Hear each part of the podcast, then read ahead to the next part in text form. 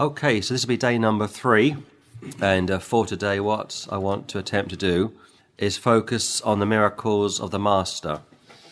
And I sat down last week to make some notes to see how this would play out.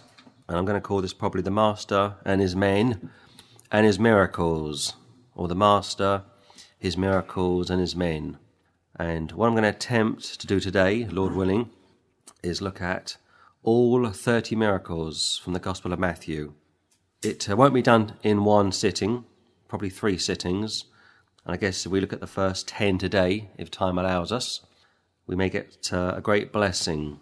Along the way, I want to try and profile Peter, referred to as the Prince of the Apostles by the Catholic Church. And he's an interesting person to assess because he was probably the oldest out of all of the apostles and on top of that, he would receive a lot of blessings. And yet at the same time, he was probably the weakest. Hence why the Lord spent so much time with him. So if we can, let's start today in Matthew chapter 4. And like I say, let's try and read the first 10 miracles today from the Gospel of Matthew. And then later, the next 10. And then finally, the last 10. Matthew chapter 4. Matthew chapter 4 Look at verse 18, please. And Jesus, walking by the Sea of Galilee, saw two brethren, Simon called Peter and Andrew his brother, casting a net into the sea, for they were fishers. And he saith unto them, Follow me, and I'll make you fishers of men. And they straightway left their nets and followed him. So the call is to follow him, and the call is to abandon what they had, which would be a great picture of one's self righteousness. Look at verse 17. From that time, Jesus began to preach and to say, Repent, for the kingdom of heaven is at hand.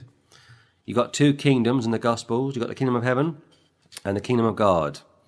Sometimes they appear to be the same thing, and yet if you drill in a little deeper, you will see that they are not the same. For example, the kingdom of heaven concerns a king and a kingdom, and as such, a king will have miracles, going back to Deuteronomy chapter 18. Whereas the kingdom of God is for us today. We are in the kingdom of God in a spiritual sense. We are ruling with the Lord according to Ephesians chapter 2. Our spirits have been renewed, regenerated. So we are currently in the kingdom of God and perhaps spiritually in the kingdom of heaven.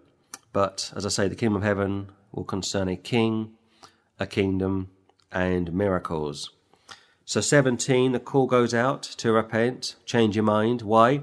For the kingdom of heaven is at hand. Now, Christ will do miracles like no one else has ever done since or before, and that's good to know because when we speak to people in the streets, many times they will try and put Christ on par with, say, Muhammad or other religious people. And it's always worth asking such people, well, how many miracles did your guy do? Or how many miracles did your woman do? And can you find any in your so called holy text? So here you've got Jesus walking by the Sea of Galilee, 18. He sees two brothers, blood brothers, Simon called Andrew, and excuse me, Simon called Peter, and Andrew his brother, casting a net into the sea, for they were fishers, fishermen. And he saith unto them, Follow me, and I'll make you fishers of men. Never mind catching literal fish, you're going to catch spiritual fish. You're going to be soul winners. 20, and they straightway left their nets and followed him. Again, a great picture for repentance, a great picture for service. Stop what you're doing and turn to the Lord in faith. Quit trusting yourself and start trusting in the Lord Jesus Christ. Put your faith in him. Also, it's worth reminding ourselves that one of the reasons why so many miracles are found in Scripture would be number one, to affirm the Lord's messianic credentials, number two, to strengthen his disciples' faith. So they have seen him work, they've been called, and off they go to follow him. Chapter 5 to chapter 8 will consist of Christ on the Sermon on the Mount, preaching to the children of Israel and explaining to them more about the kingdom of heaven and what it's all about. And if you get people that come along and say that we are currently living in, in the kingdom of heaven, well, then where are the miracles? Where's the king? Where's the kingdom? It's not here. We're living during the kingdom of God. Go to Matthew chapter 8, please. Matthew chapter 8. And Christ has just finished preaching for three chapters up on the Sermon on the Mount. And in Matthew chapter 8, look at verse 1, please. When he was come down from the mountain, great multitudes followed him. That's a great picture, of course, for not just being a hearer of the word, but a doer of the word. He would say to Peter, Follow thou me. Don't follow a church, don't follow a ministry, don't follow a minister, follow Christ. too. and behold, there came a leper and worshipped him, saying, Lord, if thou wilt, thou canst make me clean. Now it would make sense, wouldn't it? He just spent three chapters preaching to the children of Israel. He said some pretty tough things. He's spoken about hatred. He's spoken about divorce. He's spoken about lust. He's spoken about uh, forgiving. He's uh, spoken about all sorts of things, which for his audience would have been somewhat of a shock.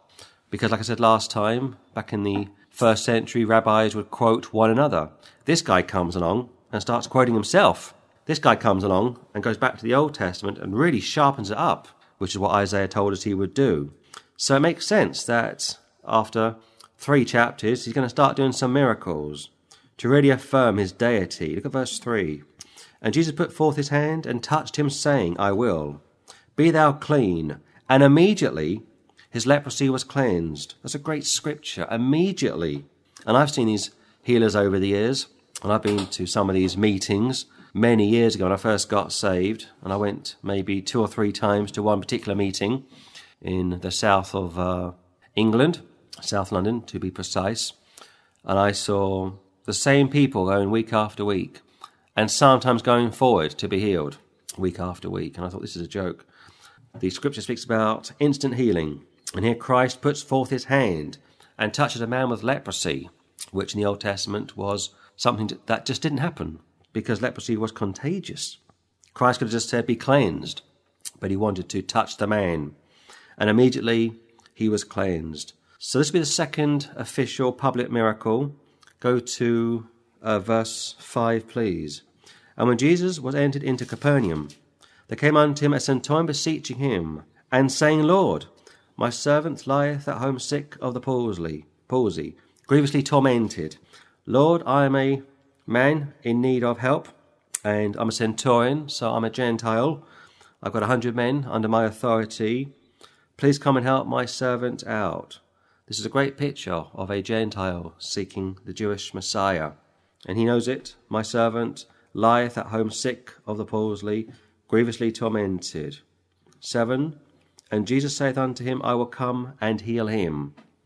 No ifs or buts, I will come and heal him because that's what I've come to do. Technically, at this time in the Lord's ministry, he was still preaching to the children of Israel, and yet every so often he would be diverted away from them to the Gentiles. Never once would he turn someone down.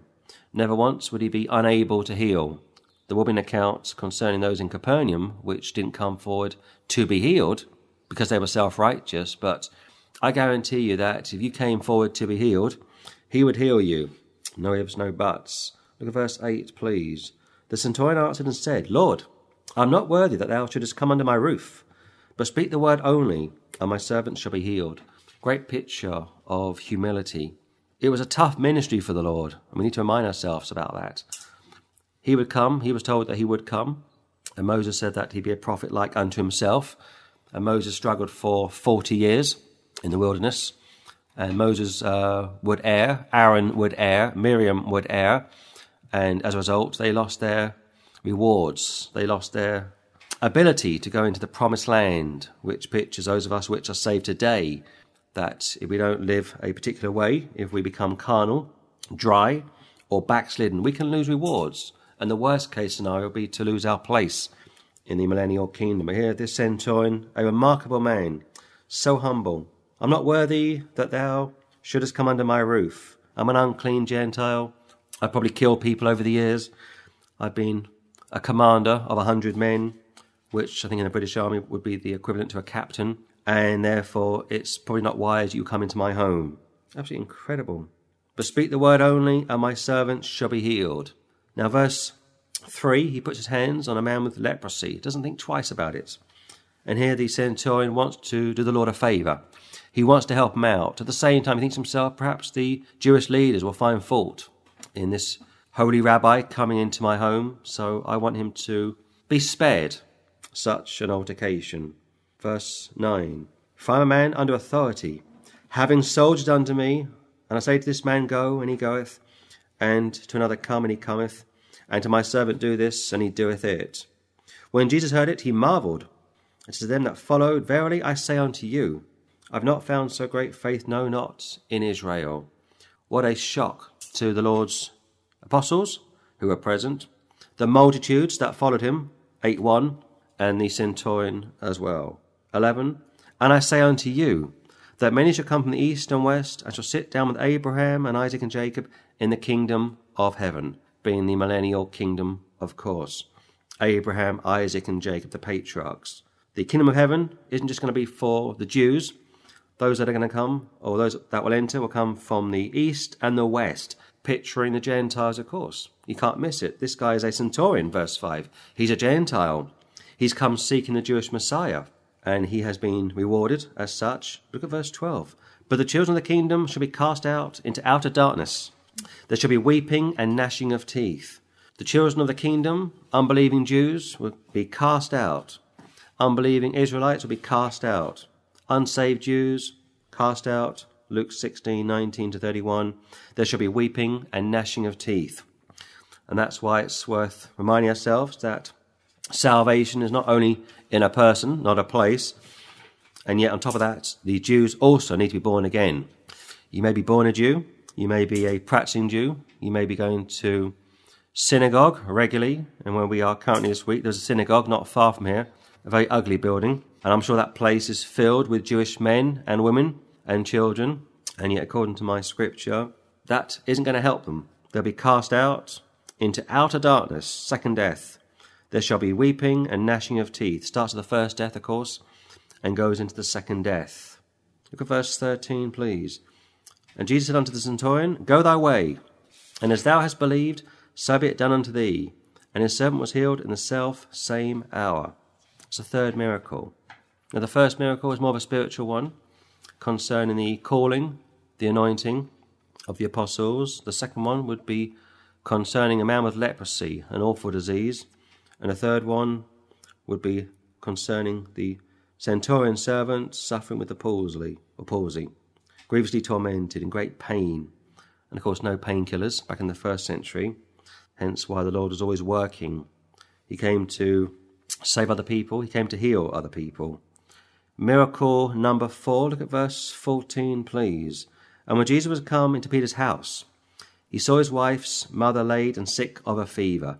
Mark's account of this is somewhat different. Mark tells us that Peter's house joined hard to the synagogue, and from Mark's account, it speaks about an unclean spirit being delivered from a man in the synagogue, and I think the unclean spirit left the synagogue and found its way into Peter's home. That's my own private view.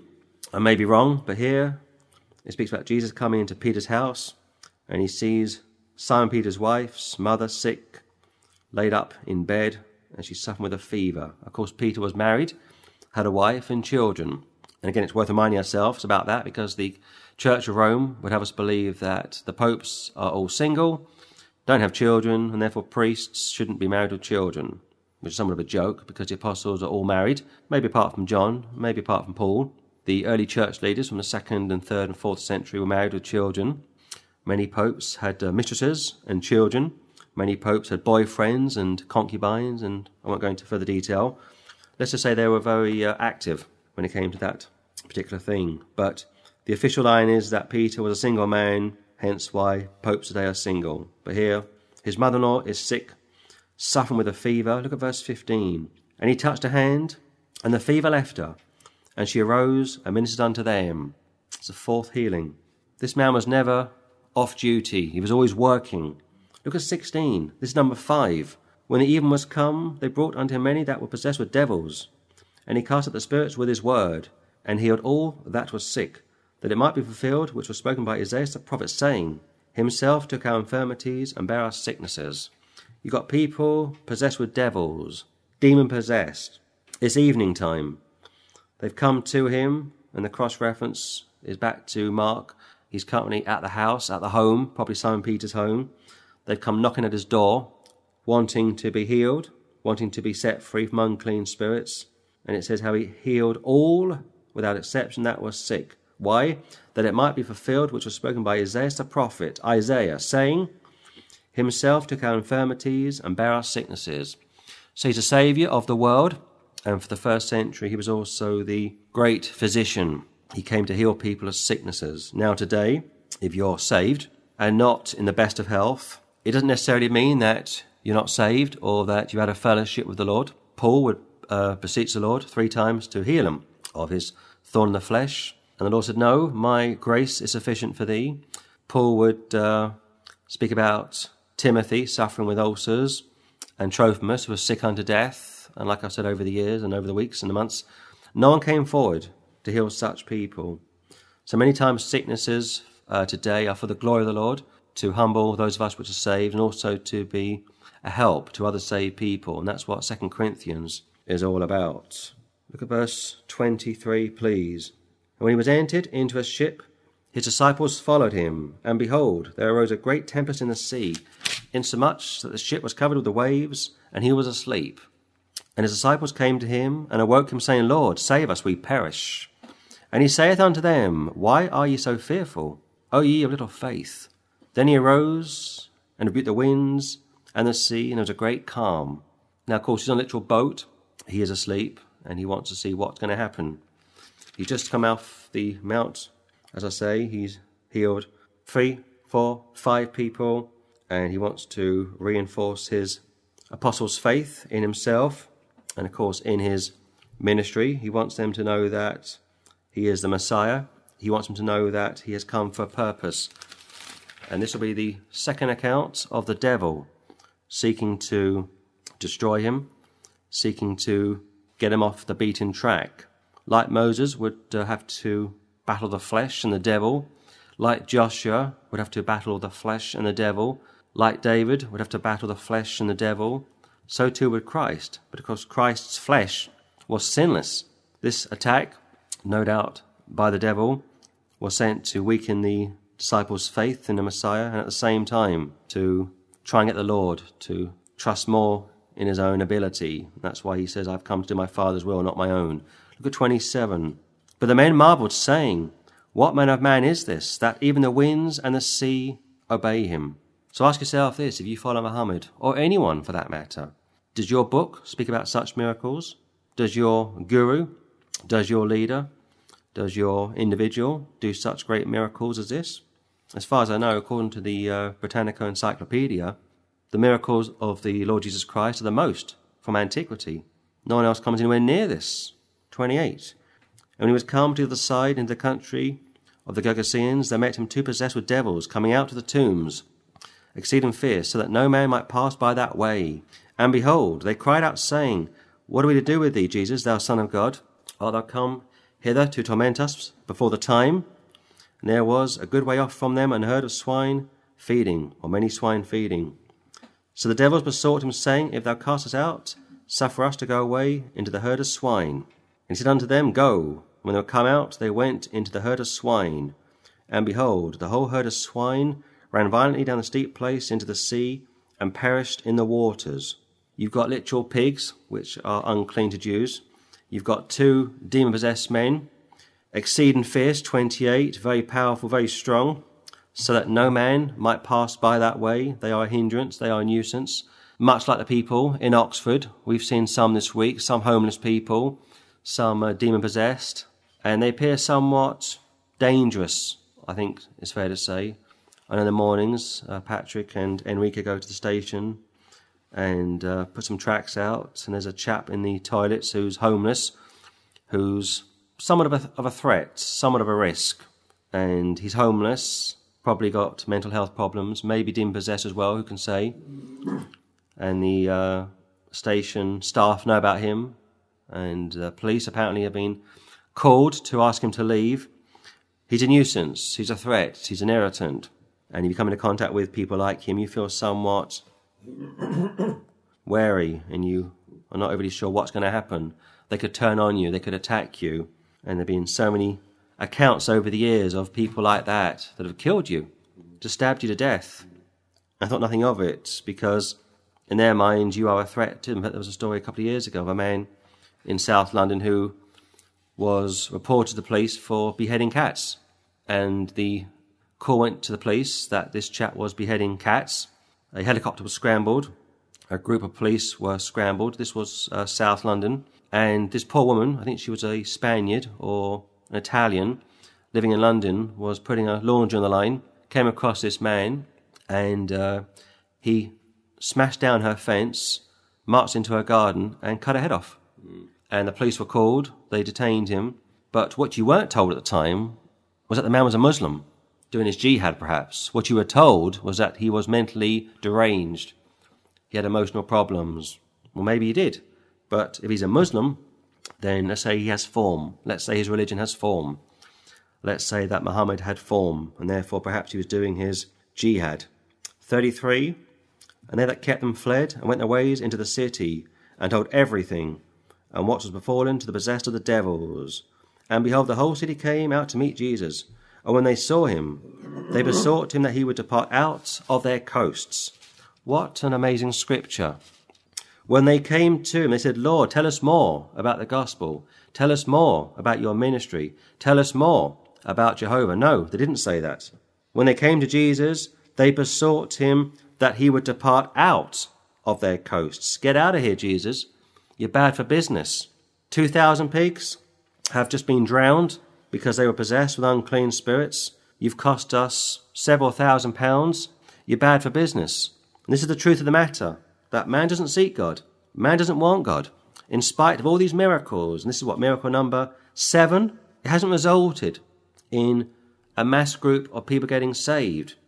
By the time we finish this probably three part study, you will see some amazing miracles taking place healings, resurrections, exorcisms, walking on the water, rebuking seas, putting the devil down. And yet, in spite of all that, in spite of all that, the majority of Jews had no interest in the Lord.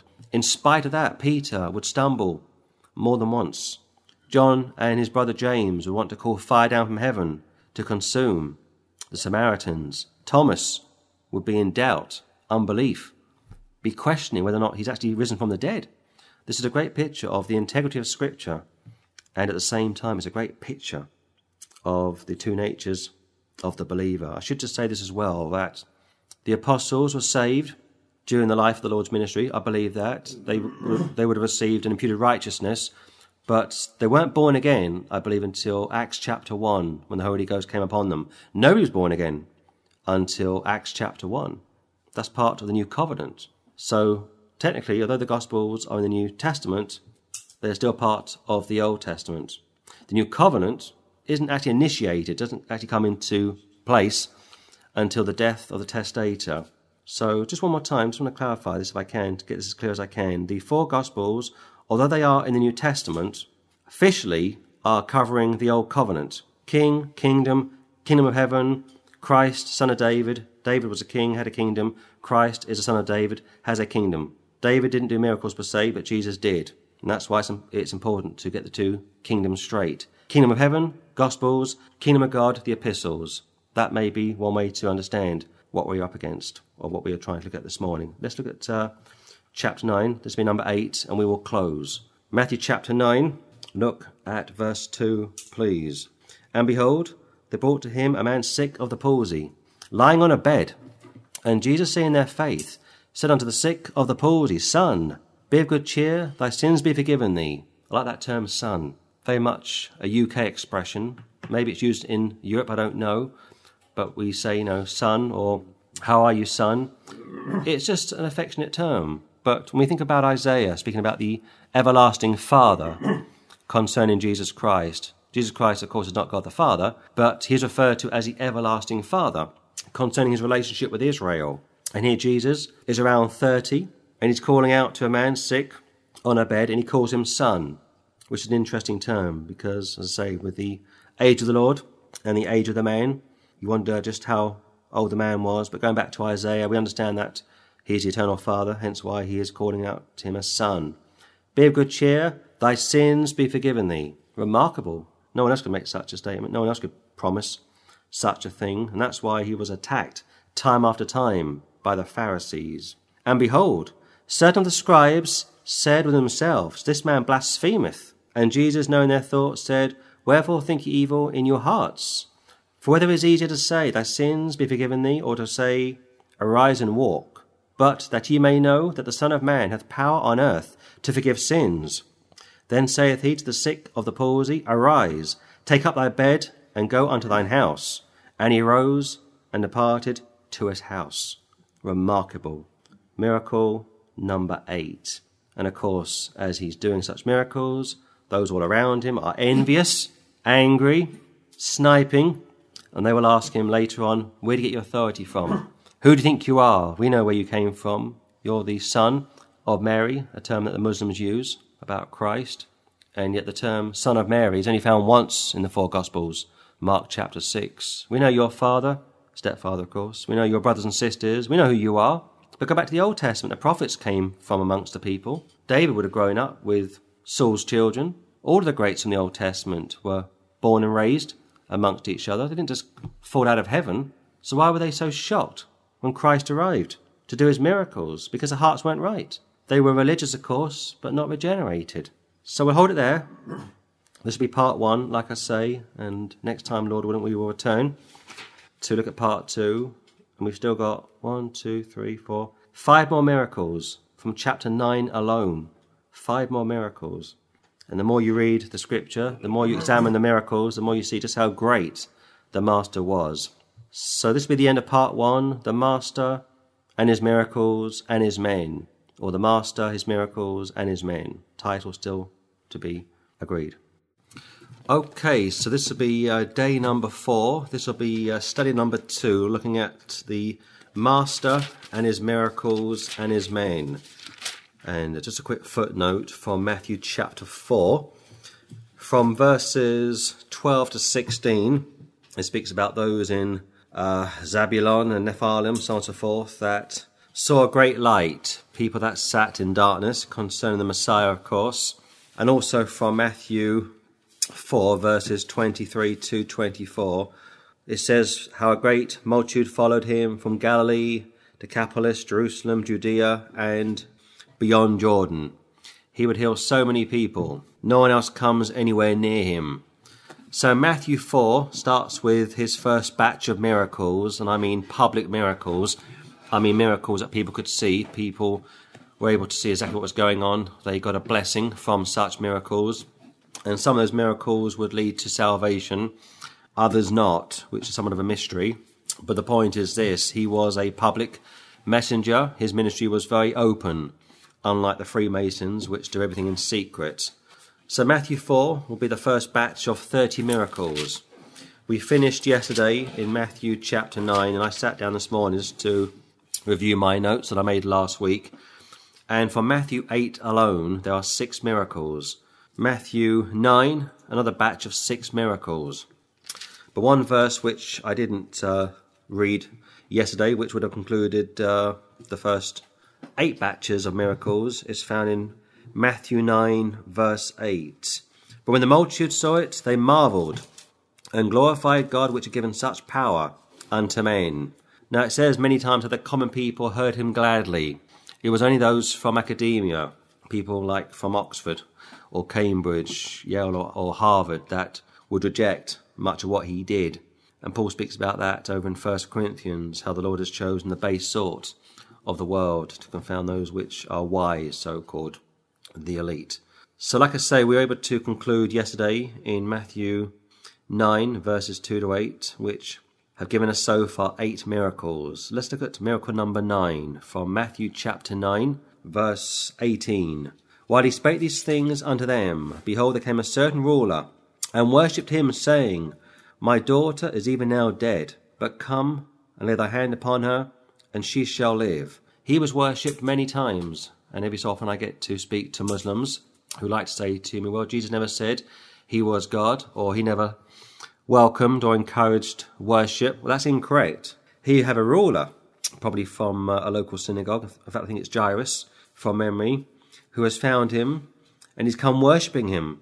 And he says, My daughter is even now dead, but come and lay thy hand upon her, and she shall live. This will be the first resurrection thus far from the Gospel of Matthew, and like I said yesterday, there are 30 miracles, 30 public miracles in Matthew alone. Look at 19. And Jesus arose and followed him, and so did his disciples. He very much led by example. And when we get to chapter 10, which I would hope will be today, you will see that his apostles are going to be commissioned to do miracles as well. And that will also include Judas Iscariot, a good type of the Antichrist. In fact, some dispensationalists believe that Judas will be the Antichrist, but that's slightly problematic. Look at 20. And behold, a woman which was diseased with an issue of blood twelve years came behind him and touched the hem of his garment. For she said within herself, If I may but touch his garment, I shall be whole. He's on route to heal this young girl, to resurrect this young girl, and all of a sudden this woman comes out of nowhere and wants to just touch his clothing. You've got two miracles, just a verse apart. And as always, the Lord is on hand to take care of such a person. Look at 22. But Jesus turned him about, and when he saw, he said, Daughter, be of good comfort, thy faith hath made thee whole. And the woman was made whole from that hour. Son, 9 2. Daughter, 922. Isaiah chapter 9 again, the eternal Father, the mighty God, concerning his relationship to Israel, not necessarily concerning his relationship with the church or with God the Father. Daughter, be of good comfort, thy faith hath made thee whole. The just shall live by faith. The woman was restored, or the woman was made whole from that hour, straight away. Every time I read these types of miracles, I'm reminded time after time that a miracle would happen straight away without any problem, without any delay. Look at verse 23, miracle number 10. And when Jesus came into the ruler's house, he saw the minstrels and the people making a noise. He said unto them, Give place, for the maid is not dead, but sleepeth. And they laughed him to scorn. It's hard to think that they would make fun of his account of what he's just told them. But give place, the maid, the young girl, referred to Mark as Talitha Kumi, is sleeping, which is the same language that Paul mentions over in 1 Corinthians 11, how some of you are sleeping, meaning you've died in Christ. You haven't gone to hell, but you've been judged. The sin unto death, like Ananias and Sapphira from Acts chapter 5. The young girl, the maid, the little child, is sleeping, and they laughed him to scorn. 25. But when the people put forth, he went in and took her by the hand, and the maid arose. And the fame hereof went abroad into all that land. There's no doubt that Herod would have known about the Lord's ministry, Pilate would have known about the Lord's ministry, Pilate's wife Claudia would go to him around Matthew 26, Matthew 27, and say, Have nothing to do with this just man. I've dreamt some heavy things about him throughout the night. That was a warning to Pilate not to crucify the Lord, and yet the paradox, of course, is that he came to die for the sins of the world. How that marries up in eternity, I don't know. But some people think that Claudia was a closet Christian. Maybe she was. Maybe she was present for Matthew 5 to 8 with the Sermon on the Mount. Maybe she observed the Lord from a distance, like Nicodemus, like Joseph of Arimathea. Who knows? But here he's gone in to deal with this young girl, takes her by the hand, and she has been raised from the dead. That's number 10. At verse 27 from chapter 9. And when Jesus departed thence, two blind men followed him, crying and saying, Thou son of David, have mercy on us. It goes back to Deuteronomy 18. The Lord your God will raise up a prophet like unto me. Him you shall hear. Moses had the sign gifts. Elijah and Elisha had the sign gifts. As far as I can recall, although David was a priest, a prophet, and a king, like Christ, he didn't do any miracles. I may have to correct myself tomorrow, but sitting here this morning, I can't think of any miracles that David would do, nor Solomon. But here, two individuals, two blind men, following him and crying and saying, Thou son of David, very messianic, which goes back to the kingdom of heaven compared to the kingdom of God. The kingdom of God for today is uh, righteousness, holiness, and, and peace in the Holy Ghost, but the kingdom of heaven will be miracles, left, right, and centre. And here, these two blind men have spotted his deity as well. Thou son of David, have mercy on us. 28. When he was come into the house, the blind men came to him. And Jesus saith unto them, Believe ye that I'm able to do this? They said unto him, Yea, Lord. It's pretty fair to say he's drawing their faith from them. He knows that they have faith, but for the benefit of the apostles, for the benefit of the 70, and for the benefit of those that were probably observing this soon to be miracle, he's drawing their faith out of them, much like God would do back in the Garden of Eden Adam, where art thou? And that dialogue that he would have with Cain as well concerning the death of his brother. 29. Then touched their eyes, saying, According to your faith be it unto you. And their eyes were opened, and Jesus straightly charged them, saying, See that no man know it. But they, when they were departed, spread abroad his fame in all that country. It's very difficult, I guess, to receive a miracle such as this and keep it to yourself. And the reason that he didn't want them to broadcast what he was doing was because those that were in such districts were in unbelief. They had rejected him. In fact, you're told over in, uh, I think it's Luke chapter 4, that he was preaching in a synagogue. He's reading from the book of Isaiah, and he says, This day is the gospel preached to you. And he closes the book, and it says how they looked upon him really, you know, sternly. And the next verse, they march him to a cliff top to throw him off. They wanted to kill him. So therefore, because they are in unbelief, because they are part of that category of unbelieving Jews that could not see, could not hear, because their eyes were closed, their hearts were hardened, their ears were sealed, going back to the prophecies from Jeremiah, Ezekiel, and Isaiah. They have eyes, but they cannot see. They have ears, but they cannot hear, so on and so forth. He says, Don't broadcast to people what I've done to you. You had faith to come and be healed. You were healed. I don't want people like um, Caiaphas being made aware of this, or Annas being made aware of this, or Herod being made aware of this. Those men are earmarked for judgment. Those men are earmarked for destruction. Such miracles are just for you, like that old expression, uh, for your eyes only. And here, off they go, broadcasting that a great miracle has just taken place. But the miracles keep coming. Look at verse 32. As they went out, behold, they brought to him a dumb man possessed with a devil an unclean spirit. When the devil was cast out, the dumb spake, and the multitudes marveled, saying, It was never so seen in Israel, and that's true. I think maybe half a dozen people from the Old Testament could do miracles. I've given you a few already. The kings, to the best of my knowledge, couldn't do any miracles. The first king of Israel was Saul. He couldn't do any miracles. David, no. Solomon, Josiah, Jehoshaphat, Hezekiah, Manasseh. All those kings couldn't do miracles, but Elijah could. Elisha could. Samuel, not sure Samuel could do any miracles. Might be mistaken. But again, as I sit this morning, thinking to myself, only a handful of men back in the Old Testament could do miracles.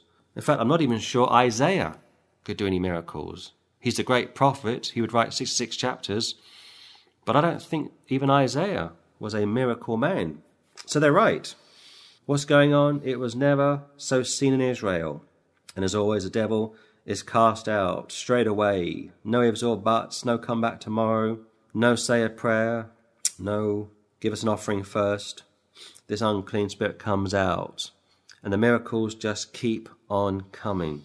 And yet, in spite of all this, people, for the most part, will kick against it, will question it. They will say that he has an unclean spirit. He has been commissioned by Beelzebub, which goes to uh, Mark chapter 3, concerning the unpardonable sin which thankfully is not relevant for today. And yet, every so often, I get people asking me, Is it possible that I've committed the unpardonable sin? And I say no, because Paul would do some pretty wicked things. He would torture people, he would kill people, he would get saved people in synagogues to blaspheme Almighty God, which, of course, is back in the Old Testament spoken of as being capital punishment.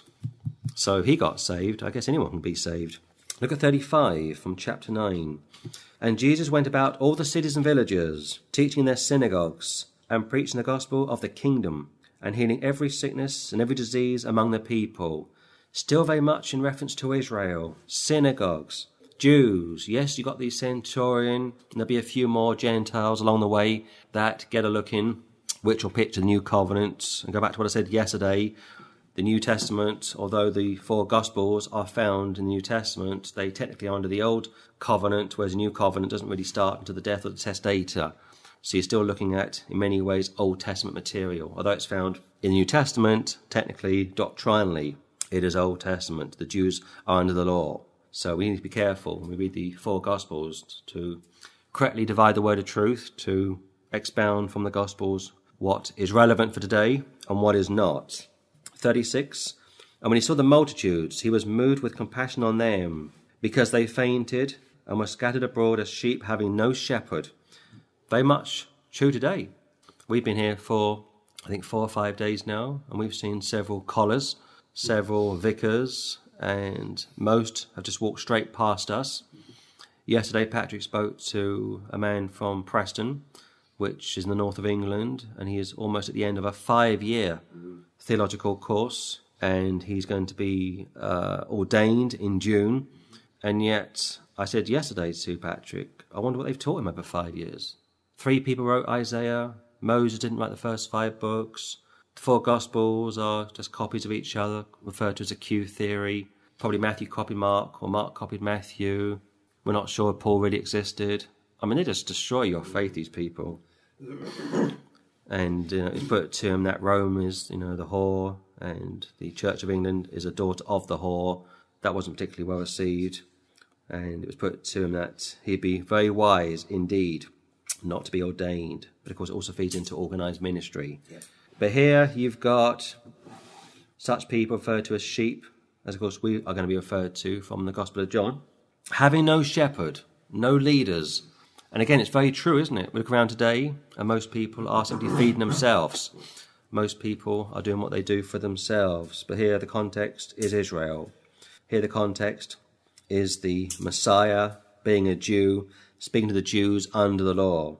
Almost no doctrinal application for us today. It'd be great to say, wouldn't it, that we can go out and lay hands on people and cast out devils, and yet I sometimes think to myself, but do these people want to be set free of unclean spirits? There's a well known uh, Hollywood actor, uh, Denzel Washington, a very well known Hollywood actor, made a lot of films. And he gave an interview some years ago, and I read a transcript of an interview that he gave, and he said, When I prepare for a new movie, I consult the spirits.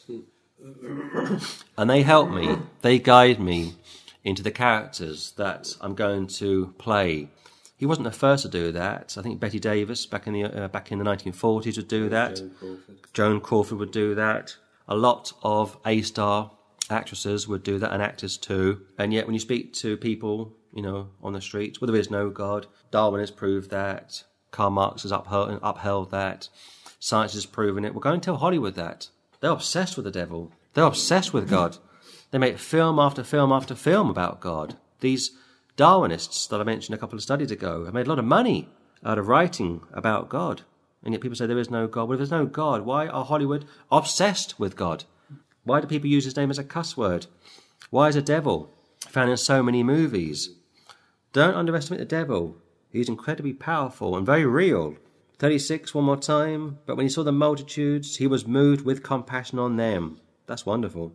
Because they fainted and were scattered abroad as sheep having no shepherd. If you speak to the Freemasons, they will tell you, when you get to the, I think it's the Royal Arch degree, that Satan is God and God is Satan. And they really believe that. And it's a pretty frightening thought because if that is the case, it means that we are serving Satan, that all this is just a joke, that people are suffering because it's his good will to do so, and therefore we are wasting our time doing this. They get it completely back to front. God is God, Satan is Satan, Jesus was Jesus, and is Jesus, I should say. Look at uh, 37, please. Then saith he unto his disciples, The harvest truly is plenteous, but the labourers are few. Pray therefore the Lord of the harvest, that he will send forth labourers into his harvest. We can take that for today. That's no problem. And sometimes, you know, people say, well, I don't, I don't be sent forth into the harvest. You know, it's going to be tough, standing on street corners, freezing in the winter, baking in the summer, dealing with apathy, dealing with indifference. In fact, just yesterday, a guy came over to us from Charlotte, North Carolina, um, and uh, he said he was a Protestant, but he was a big fan of Thomas Aquinas.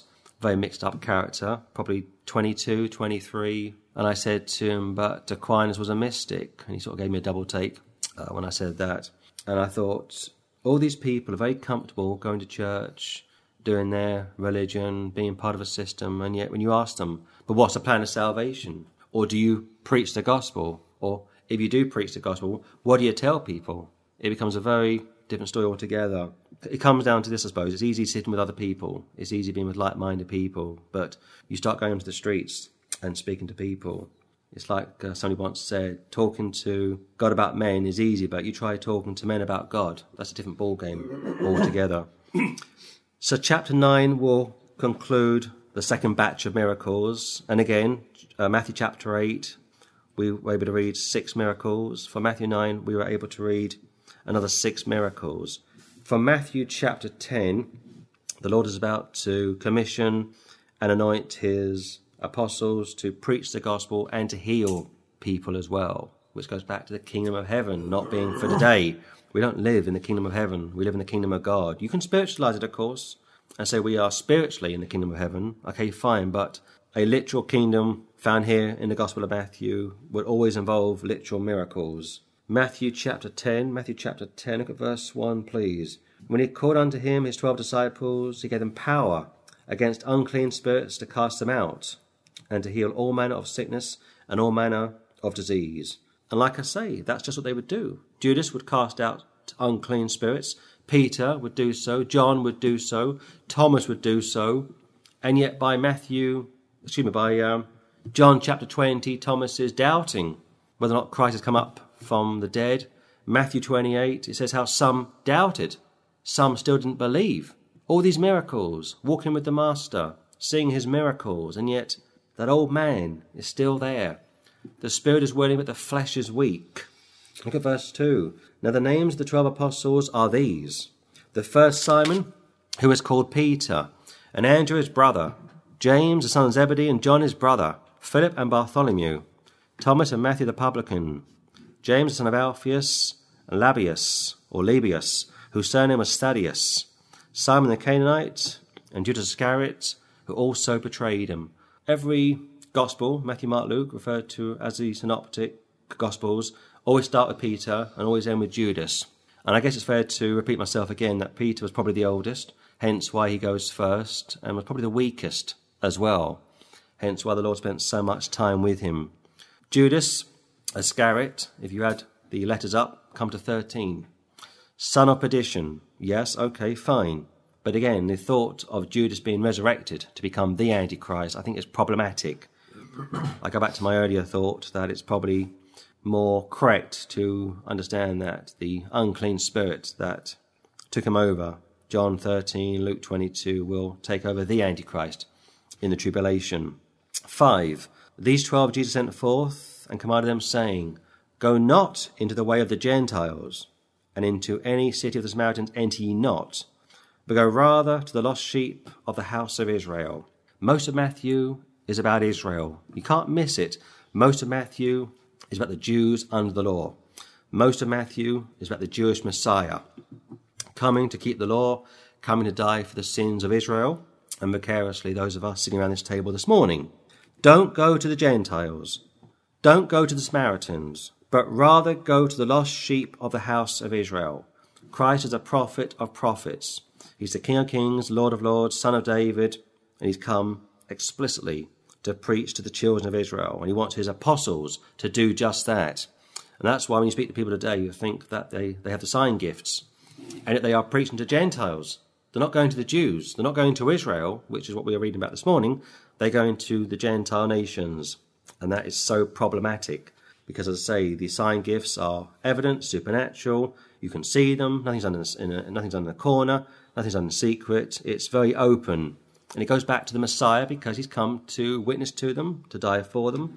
But on top of that, the apostles are going to write the New Testament. They have to have the sign gifts. no sign gifts, they're no different to anyone else in their generation. Go to Matthew chapter 11, please. Matthew chapter 11. Matthew chapter 11. All these miracles, left, right, and centre, people getting saved, people getting healed, Look at verse 20 from Matthew chapter 11. Then began he to upbraid the cities where most of his mighty works were done, because they repented not. Woe unto thee, Chorazin! Woe unto thee, Bethsaida! For if the mighty works which were done in you had been done in Tyre and Sidon, they would have repented long ago in sackcloth and ashes. But I say unto you, it shall be more tolerable for Tyre and Sidon at the day of judgment than for you. Different levels of hell, different levels of heaven, because they saw the signs They heard the preaching. I mean, his words must have cut. His words must have really cut into your heart. At the same time, his words must, must have really been a blessing, a real healing. But like the scripture says, you know, it can hurt and it can heal. Uh, 23. And now Capernaum, which art exalted unto heaven, shall be brought down to hell. For the mighty works which have been done in thee have been done in Sodom, it would have remained until this day. Had I come back in the Old Testament, had I preached to those in Sodom and Gomorrah, they would have received it. And yet, because Capernaum has rejected it, they're going to be punished almost on a greater scale than Sodom. But I say unto you, 24, that it shall be more tolerable for the land of Sodom in the day of judgment than for thee. It's hard to think, isn't it? You've got Abraham, you've got Lot, you've got the Lord coming down, Christophany, with two angels with him. He speaks to Abraham. Abraham is interceding on behalf of Lot and co. And he says, If I find ten righteous, I will spare the city. Off they go. Three people, four people. The wife looks back, becomes a pillar of salt. Lot has to be dragged out. He's carnal. He finds himself in a cave. His two daughters think that mankind has been destroyed from off the earth, like Noah. And then they say to themselves, we need to repopulate with our father. They were messed up, of course. They were warped, going back to their time in Sodom and Gomorrah. But at the same time, I think to myself, I can partly understand what was going through their minds. They thought it would be down to them to repopulate the earth. It was still wicked, of course. But the point is this as bad as that was, and maybe 10 million were destroyed, maybe 5 million, I'm not sure what the figures would be. It says back in Genesis how it wasn't just Sodom and Gomorrah, but the surrounding cities got destroyed. Let's say 5 million people, that may be a little on the high side, but let's just say 5 million people were destroyed, were burnt up. He's saying here that it shall be more tolerable for the land of Sodom in the day of judgment, great white throne, of course, than for thee, concerning 20, 21, 22, 23. That's a frightening thought. But it makes sense because they saw him, they heard him, they saw the miracles, they heard the gospel preached, they are the chosen race. And yet, going back to Isaiah, Jeremiah, Ezekiel, they had eyes but they couldn't see, they had ears but they couldn't hear, the hearts were hardened. It says over in Hebrews how they were dull of hearing. And yet, in spite of all that, people did get saved. The apostles got saved. The apostles would preach the gospel. In fact, if you look at the Gospels compared to Acts the Apostles, I think by Acts 15 you got around 20,000 people that are saved, which is quite incredible. And yet, from the Gospel period, although thousands would come to be healed, and next time we'll look at the feeding of the 5,000 and the 4,000, it would seem that most who came to be healed in the Gospels didn't actually get saved, which is somewhat of a mystery. And by Acts chapter 1, you've got around 120 people in the upper room. That's why the Lord said, You'll do greater things in my name, greater in scope. Not only will you write the New Testament, which they did, not only would you uh, travel the Roman Empire, which they would do, but you will be able to reach out to more people. More people will get saved. And that could also go back to what I said yesterday how the apostles weren't born again until Acts chapter 1. Saved, of course, pre Acts chapter 1, he will say that I saw Satan fall from heaven, rejoice because your name is written in heaven, but they weren't born again as such until Acts chapter 1. So we will close it there. And uh, like I said, this will probably be a three or maybe a four part study. I don't know.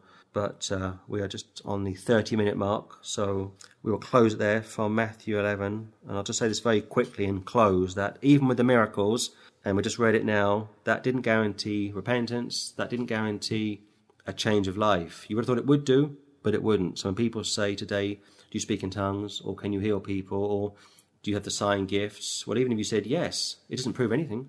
Because even here, his own people, Capernaum, rejected it.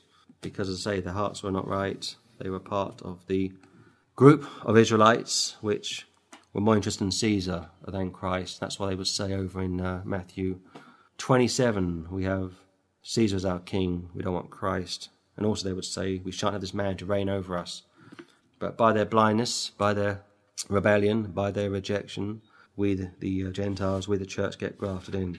So, chapter 10 will feed into the apostles doing miracles, and the 14th miracle, which we'll look at tomorrow morning, Lord willing, will be from Matthew chapter 12. But I think we've said enough for today, so we'll close it there and pick it up tomorrow. Okay, so continue on through our look at the Master and his miracles and his men.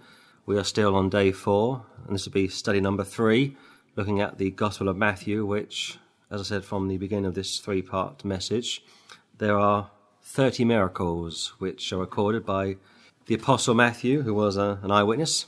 He saw the Lord and he wrote about what he saw, and it's important that we remind ourselves that the writers of the scriptures were eyewitnesses, unlike what the uh, Muslims have us believe that Muhammad dictated the Quran to his daughter, and then dictated it to a guy called Uthman, which was then preserved and passed around Arabia.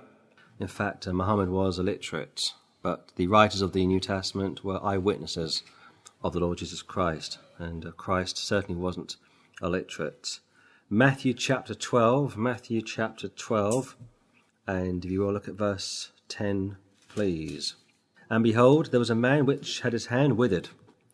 And they asked him, saying, Is it lawful to heal on the Sabbath days? That they might accuse him. We had an interesting conversation today. A Jewish man came over to us, probably early 20s, very hostile, very arrogant, very argumentative. And it's always disappointing when this happens because we are on the side of the Jews. We are very pro Israel. And yet, he is a sinner like we are, and it was good to have a conversation with him, although it was somewhat strained and somewhat disappointing. And he told me that David didn't write the Psalms, that he he had recently read uh, the book of Isaiah, and I said to him, "How about chapter fifty-three? Who is Isaiah speaking about?" And he said to me, "Can you, you know, can you tell me what it says?" So on a very cold street corner with snow falling, uh, trying to think what Isaiah fifty-three uh, speaks about. I gave him a couple of verses, just a blank expression, very argumentative, very difficult chap to speak to. And like I say, we are friends of Israel, we are pro the Jews, we're not Muslims. But this man had great contempt for the New Testament, for the Messiah. And as one of the sisters said, this is what the Lord would have come up against. Absolutely true. And Paul would have been the same. But here you got the Lord once again coming into correspondence coming into contact, as you say, with Jews who are clashing with him. Time after time, they would clash with him. And his patience never gave out. I know that it was uh, down to me to deal with such people, I'd lose my temper every time. I couldn't handle it. But Christ was so calm, so compassionate. And they asked him, saying, Is it lawful to heal on the Sabbath days, that they might accuse him? What a statement it's one thing to reject him, it's something altogether different to try and find fault, to try and go to the Old Testament to get something they can use against him. But of course, this is what it's all about authority, it's about the scripture. They would ask John, over in the Gospel of John, where he got his authority from. And I think it's found in chapter 1. Four chapters later, he answers the question, not to those that asked, but to his own disciples. He completely bypassed those that were sent to ask him because they weren't of the Lord. That's why Christ says, you know, you're not of my Father. If you're of my Father, you would receive my words, so on and so forth. The scriptures speak about me. But here you've got a man about to receive a blessing, and those in the synagogue, verse 9, are watching, waiting to pounce. Look at 13. Then saith he to the man, Stretch forth thine hand. And he stretched it forth, and it was restored whole like as the other. That must have really got up their noses, as we say in the UK. Must have really wound them up. They thought they could find fault with him, and he would tell them elsewhere that he was the Lord of the Sabbath. He was the Lord of the temple. He was greater than Solomon. He was quite happy to be called the son of David. He was quite happy to have people bow down and worship him. And I guess one of the greatest miracles, which we'll get to shortly, was Christ walking on the water. What a great picture that must have been. Stretch forth thine hand, and he stretched it forth, and it was restored whole like as the other. And yet, time after time, and uh, incidentally, this is miracle number 14, it didn't result in anyone from Jewry, from organized religion, getting saved. And this is the truth of the matter. Look at verse 14. Then the Pharisees went out and held a council against him, how they might destroy him. That term council is a very ugly word. Council of Nicaea, Council of Trent, Council of Carthage. Just today we stood outside a spot in Oxford where they murdered three Anglican bishops, Ridley, Latimer, and Cranmer. And uh, we put a video together, which will be going online shortly, uh, showing people what that spot looks like. And they were murdered 461 years ago, next month. by the Catholic Church, by the types of people that we're reading about now. Pharisees, of course, are priests, high priests, very powerful priests, very powerful people, very influential, and yet completely at odds with God. Terrifying thought. They would have gone to the Oxford of their generation, the Cambridge of their generation, or the equivalent to Yale and Harvard today. Very bright men, great linguists, great scholars, and yet they had no idea that the Messiah was right in their midst. They had no idea that the scripture was being fulfilled right before their eyes. Terrifying thought. And it wasn't bad enough that they would reject him publicly and insult him and call him devil possessed. They are now plotting to have him put to death. They're going to call a council together, like the Inquisition, like the Crusades. They're going to take whatever is necessary to put this innocent man to death. But of course, that's what he came to do. He came to seek and to save that which was lost. Look at verse 15, please. But when Jesus knew it, he withdrew himself from thence, and great multitudes followed him, and he healed them all. This guy was on a mission. Every single day, he would get up early, sometimes pray all night. We're told that from Luke chapter 6. Feeding people physically, feeding people spiritually, teaching his apostles, love manifest in the flesh, crisscrossing Israel, like walking. No cars in those days, of course. And he's got those men from organized religion plotting. He's got Herod watching him. He's got Pilate, secret police watching him. And perhaps there were times when the apostles were somewhat fearful because they knew these high priests that were out for the Lord. In fact, it speaks about John being friendly with the keep of the door that uh, was responsible for the Lord's attention. It's even more fair to say they probably all grew up together, went to the same school, and perhaps worked together. It's a very tight niche community, very yeah. you know, small group. They all knew each other. But here he's on the move, and yet he's healing all those that come to him without exception, and charge them that they should not make him known. Why? That it might be fulfilled which was spoken by Isaiah the prophet, saying, Behold my servant, whom I have chosen, my beloved, in whom my soul is well pleased. I will put my spirit upon him, and he shall show judgment unto the Gentiles. So Israel is partly in the dark here. Israel is partly under judgment, hence why he doesn't want people to broadcast his miracles. They've turned him down time after time. It was bad enough that they would take sides with the Gentiles when he was crucified. It was bad enough that they would plot to put the apostles to death, and the early church really did suffer at the hands of the Jews. But here, that it might be fulfilled, which was spoken by Isaiah the prophet, being Isaiah Behold, my servant, my anointed, my elect one, whom I have chosen, my beloved, in whom my soul is well pleased. I will put my spirit upon him, and he shall show judgment unto the Gentiles. That would have really grated with the Jews. The Jews didn't think much of the Gentiles. The Jews saw Gentiles as unclean animals. If you have a dog and you take your dog into a local park, and there are Muslims in that park playing on swings or just enjoying a nice day out, and your dog's not on a leash, and your dog runs over to a group of Muslims, they will run. They will jump up and down. They will go crazy because for them, dogs are unclean animals. They despise them. And it's fair to say, and I will say this, that many Jews from the first century saw Gentiles as unclean animals. In fact, Christ would say that from Matthew chapter 7 don't cast your pearls before swine, holy things. And in the context of speaking about non Jews. And that's where we get the incident with the Canaanite, whose daughter was demon possessed. And we'll get there shortly. And she comes to seek the Lord. She was a Gentile, a Canaanite, and she was begging him to set her daughter free of an unclean spirit. And he says, Listen, I haven't come for you. You know, you are only fit to eat the crumbs that fall from the table. What a statement to make. But that's how it was. Gentiles were unclean. I was unclean before I got saved. All of us were unclean until we got saved. The Jews were ceremonially clean, but their hearts weren't clean. They were dead, spiritually dead. And here the prophecy has been given that when the Messiah arrives, Almighty God will put his Spirit upon him, make him the Christ, the Christos. 19. He shall not strive nor cry, neither shall any man hear his voice in the streets. He's not going to be going around calling for a revolution. I remember some years ago doing some street work in Manchester, and a guy came over to me and he was very upset that I was street preaching, and he put this piece of scripture on me. And he said to me, You shouldn't be street preaching. It says here that He won't strive nor cry, neither shall any man hear his voice in the streets. I said, Yes, but the context is being a rebel rouser, causing uh, riots, calling for a revolution, like we see in South America and parts of the world. Christ would street preach. Christ would raise his, his, his voice in the streets. The apostles would raise their voices to be heard. How else can people hear the gospel? They twist the scriptures, you see. And they do so because they don't understand the scriptures, like this Jew from today. I said to him, But David spoke about Christ being crucified. He said, They pierced my hands and my feet. But David didn't write the Psalms, he said. So, of course, he did, and went back and forth. And I thought, this is going nowhere. It was getting quite tense as well.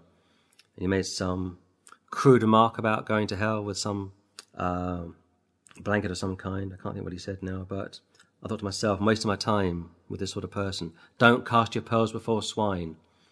And I thought, yeah, I'll cut it short with him. And it's like I said in the past, if a witness starts bad, it normally ends bad. 20. A bruised reed shall not break, and smoke and flax shall not quench, to send forth judgment unto victory. And in his name shall the Gentiles trust. It's a great scripture. And if Jews could understand that we are pro them, we're not against them, some people might be upset that I've spoken about this Jewish man in such a way. Well, he came pretty hard towards me. You know, he came on, you know, he got in my face somewhat. He was somewhat hostile towards me.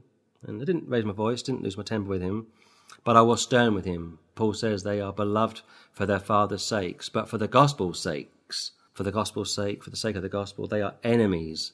It's a fine line that we walk as Bible believers. Who else does this kind of work? Most people go to church and they just cruise through church. They don't get their hands dirty. They don't uh, go to the street. But that's okay. We're told from 1 Corinthians that whatever we do, nothing is in vain. It's all good. Look at 22, please. Then was brought unto him one possessed with a devil, blind and dumb, and he healed him insomuch that the blind and the dumb both spake and saw. It would have been good to have said to the Jews in the first century, and maybe our friend today, What can you do then that we can't do? Or, You guys are the chosen race, which they are. Heal this man. Imagine saying that to uh, Caiaphas and Annas and those in organized religion. You guys are disciples of Moses, which they probably were, at least in you know in theory. In reality, they were enemies of him. In fact, Christ would condemn them because they wanted to kill him. In the Gospel of John, he says, "You are Abraham's children, absolutely, and yet you're not really his disciples because you want to kill me." So therefore, if you think you're so special, okay, you take care of this man. I'm going to give you 30 miracles over the next two, three, maybe four messages. Who else could do this? Who else could lay hands on sick people, blind and dumb, possessed with a devil, completely in bondage to this unclean spirit. 23 And all the people were amazed and said, Is not this the son of David? Once again, the people saw him, received him, and perhaps it's fair to say that for some of those people, they despised these religious aristocrats going around and lording it over them, which is what mustn't happen to those in the church today. If you are an elder or a teacher, you mustn't be lording your authority over others. You should lead by example. In fact, Paul would say that uh, the elders would work amongst those in their own congregations, in their own church. To hear a great miracle has taken place, and yet it's made no difference. The uh, chap has been set free. The apostles saw it, rejoiced in it. God was glorified. Christ was honored. Some people perhaps heard about later, maybe went on and got saved, but the men all around him, those from organized religion, sort of crowd that wanted to call for a council to put him to death, made no difference whatsoever. Go to chapter 14, please. Chapter 14. Chapter 14, this will be miracle number 18. Chapter 14, look at verse 14, please. And Jesus went forth and saw a great multitude, and was moved with compassion toward them, and he healed their sick. A great multitude, could be dozens, could be hundreds. Whoever came to be healed was always healed. And this has to be mentioned time after time. If you watch these crusades, or if you meet people who claim to be able to do healings, okay, fine. Then the burden is on you to deliver on the goods, as they say. Whoever comes forward to be healed is going to be healed no failures. In fact, just today I was uh, watching these two gentlemen walk down Oxford High Street, odd couple of guys, and there was a girl on a bike She was probably early 20s. And I just had a feeling that they were going to witness to her, quote unquote. And I was listening as best as I could without, you know, overly intruding. And they were saying to her, What's your name? Where are you from? And she was somewhat bit shy, which is fair enough, somewhat reluctant to get too involved with these two individuals. And all I could hear from her is that she was from Australia.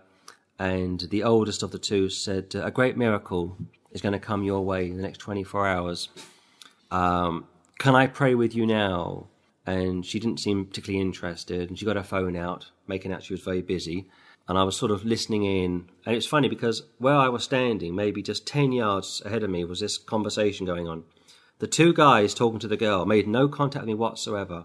I got this huge banner. I got a camera on my chest. There's five of us.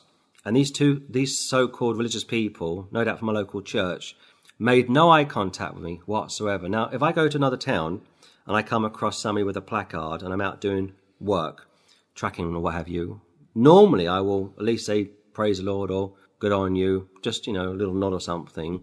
Unless, of course, I'm in a hurry, then that won't necessarily happen.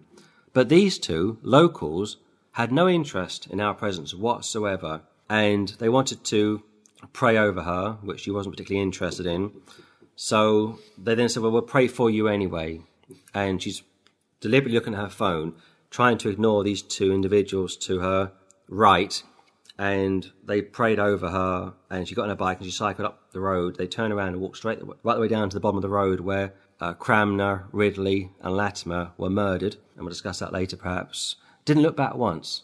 And then 10 minutes later, they walked back up the street, walking up towards me, and I could see them walking up towards me, made no eye contact with me whatsoever. I straight ahead and I said to myself, in fact, I think I said to you, what they are doing is they are looking for people to recruit, which goes back to the Nation of Islam. I remember years ago when I was in Croydon, 20 years ago perhaps, the Nation of Islam would stand in Croydon with their red bow ties and their very nice newspapers, and they would pick out people in the crowd, black people, not white people, because we are kafirs. We are unclean, you see. We're not fit for purpose.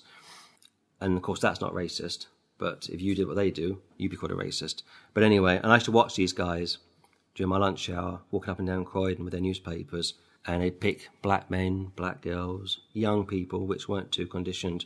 And it came to me today that these two men were probably from some local church, perhaps a cult of some kind, I don't know. But they're very picky who they wanted. Didn't want me, didn't want you, didn't want you, didn't want you, didn't want you but they wanted this young girl. She's young, not necessarily to do something you know inappropriate with her, but to bring her into her system, to bring her, excuse me, into their system, like the Nation of Islam would do.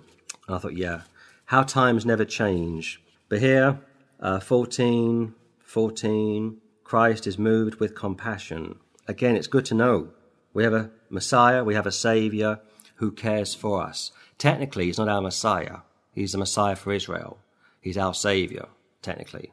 But as uh, children of the Lord, we can call him our Messiah if we choose to. But technically, Christos, Messiah, is a term that would have been relevant to the children of Israel. And that's why it's great to preach about Christ. Salvation is found in Christ, not church. I met so many church people this week. We've all met church people this week, I should say. There's five of us around this table. It's not just me. We've all met a lot of church people this week. Some just far too busy to give you the time of day, we met one lady today who is from the Quaker movement, goes to an Anglican church.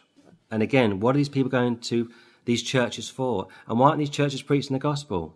One chap that you guys spoke to was a Presbyterian who converted to Catholicism. What's going on here? He's gone from one dead system into another. Chapter 14 still, this will be miracle number 19. Miracle number 19, and you'll find it in verse 15. And when it was evening, his disciples came to him, saying, This is a desert place, and the time is now past. Send the multitude away, that they may go into the villages and buy themselves victuals. Now it's been very cold today, it's been snowing today, and my feet have frozen, or been frozen pretty much all day, and all of the others around this table have been getting refreshments, trying to warm themselves up, coffees and what have you. And it gets dark around 5.30, it's still winter time and yet we took two breaks. We came out after the second break. It's late afternoon. It's not getting too dark, but it's not far from getting dark. And it's like, let's just go home. We've done enough. But no, we pushed on. We put one more, one more hour into street work and had some more conversations.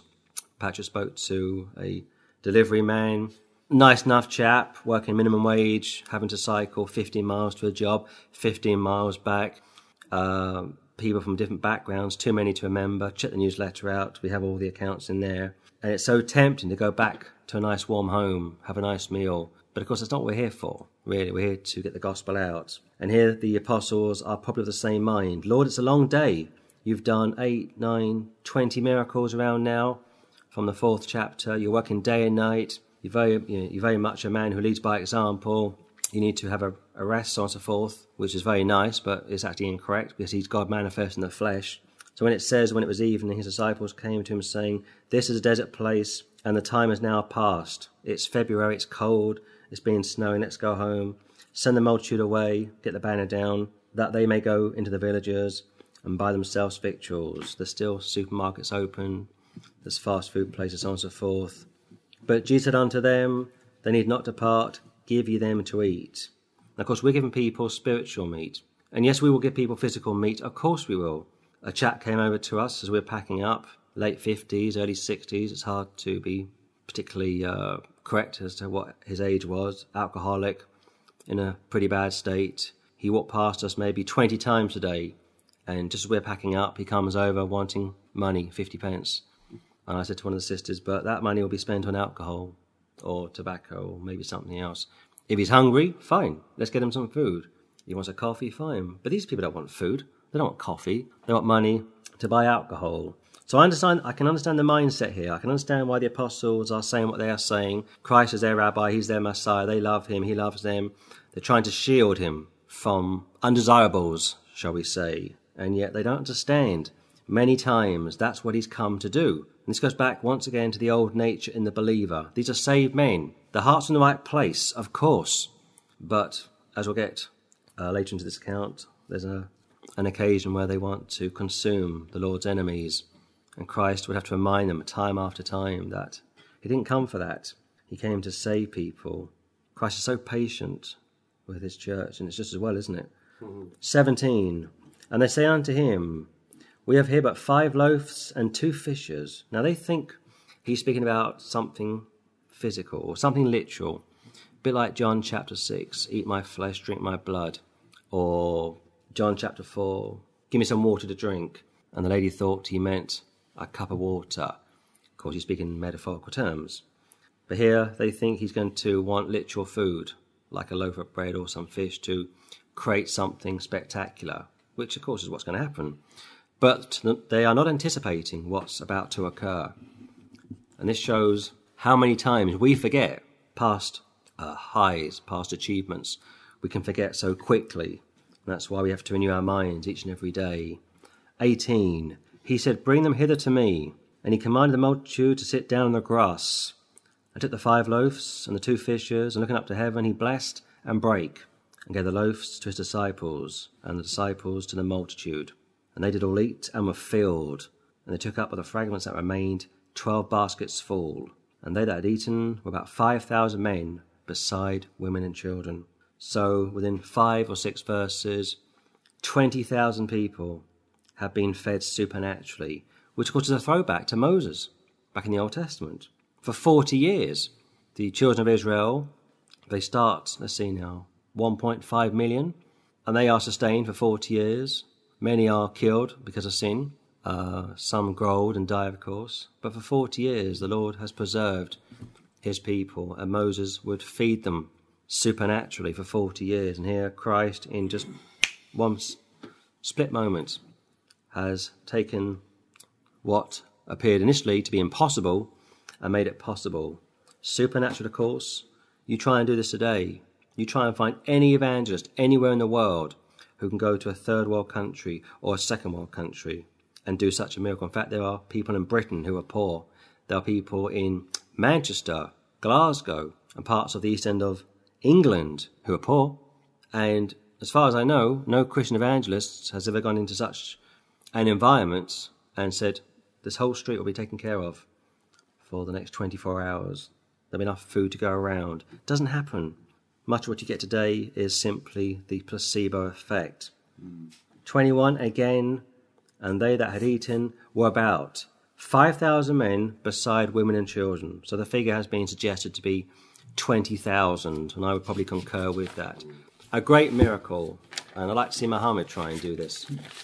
In fact, I think somebody told one of our group today that they were great admirers of Confucius and Buddha, and yet, from memory, Buddha deserted his family, walked out and his wife and children in search of the light, whereas Christ would say he was the light of the world. Why would you want to follow someone like him? Why do you want to follow someone like Muhammad who married a little girl? People are strange. You've got someone who lived for you, someone who died for you, and yet for some of these people, they couldn't care less. Couldn't care less whatsoever. Well, I'll put it this way their loss, our gain. If you want to clash with us, fine. You want to reject our Saviour, fine. That's your loss. And as Christ will say one more time, don't cast your pearls before swine. The 20th miracle, and I will close. We are still in chapter 14. Look at verse 22, please. And straightway Jesus constrained his disciples to get into a ship and to go before him unto the other side, while he sent the multitudes away. Now, of course, he knows what he's about to do. The apostles think that their day has come to an end. They can have a nice quiet evening. He goes to pray somewhere, like he would do on many occasions. But, of course, he's going to test their faith. He would push Abraham to the brink. He would push Jacob to the brink. He would push David to the brink. He would push all of the greats back in the Old Testament. In fact, he almost killed old Jonah when it came to Nineveh. You will preach to the people of Nineveh. You will go down there. You will call those people to repent. And old Jonah jumps on a ship, tries to escape the Lord's sovereign will, and the Lord sends a strong storm, like we're going to read shortly, and they start to panic on the ship. What's going on here? We are professional sailors, uh, professional sailors. We know these waters back to front we can't explain what's going on. And of course, this guy's sleeping in the bottom of the ship, not a care in the world. And they wake him up and they say, Hey, what's going on? And he said, Well, I'm a prophet sent by the Lord to preach to those horrible people over in Nineveh, modern day Iraq, filthy Gentiles. I can't stand them. You know, they're dogs, they're vermin, but God's told me to go and preach to them. And they start to panic and they cast lots and they realize that what he's told them is true. And he says, Just throw me into the sea, otherwise we'll all drown in this ship. And they think to themselves, well, if we do that, we could kill a prophet of the Lord. We could be in trouble with the Lord. And they don't want to do that, but eventually they do such a thing. And of course, this, the uh, fish comes along, swallows them up, and for three and a half days in the heart of the earth, so on and so forth. That's the same sort of thing as to what is about to happen here. And that goes back also to the fact that God is sovereign and man has free will. The two go side by side. You understand it, but you don't want to reject it. You'd be a fool to throw it out. 23. And when he had sent the multitude away, he went up into a mountain apart to pray. When the even was come, he was there alone. But the ship was now in the midst of the sea, tossed with waves, for the wind was contrary. It's obvious to me that several things are happening here, like with all of these miracles. The apostles are professional sailors, fishermen. They know these waters very well. They think to themselves, what's going on here? Why are we experience such uh, while we're experiencing such rocky waters. The devil, of course, is in the back. You know, is in the background trying to sink the boat, trying to attack the minister, the the uh, the master and his men, trying to bring it to a, a premature ending, and they start to worry what's going on. Twenty-five, and in the fourth watch of the night, Jesus went unto them walking on the sea. I would love to have seen that. And when the disciples saw him walking on the sea, they were troubled, saying, It is a spirit. And they cried out for fear. They must have been terrified. It's pitch black. It's an awful storm.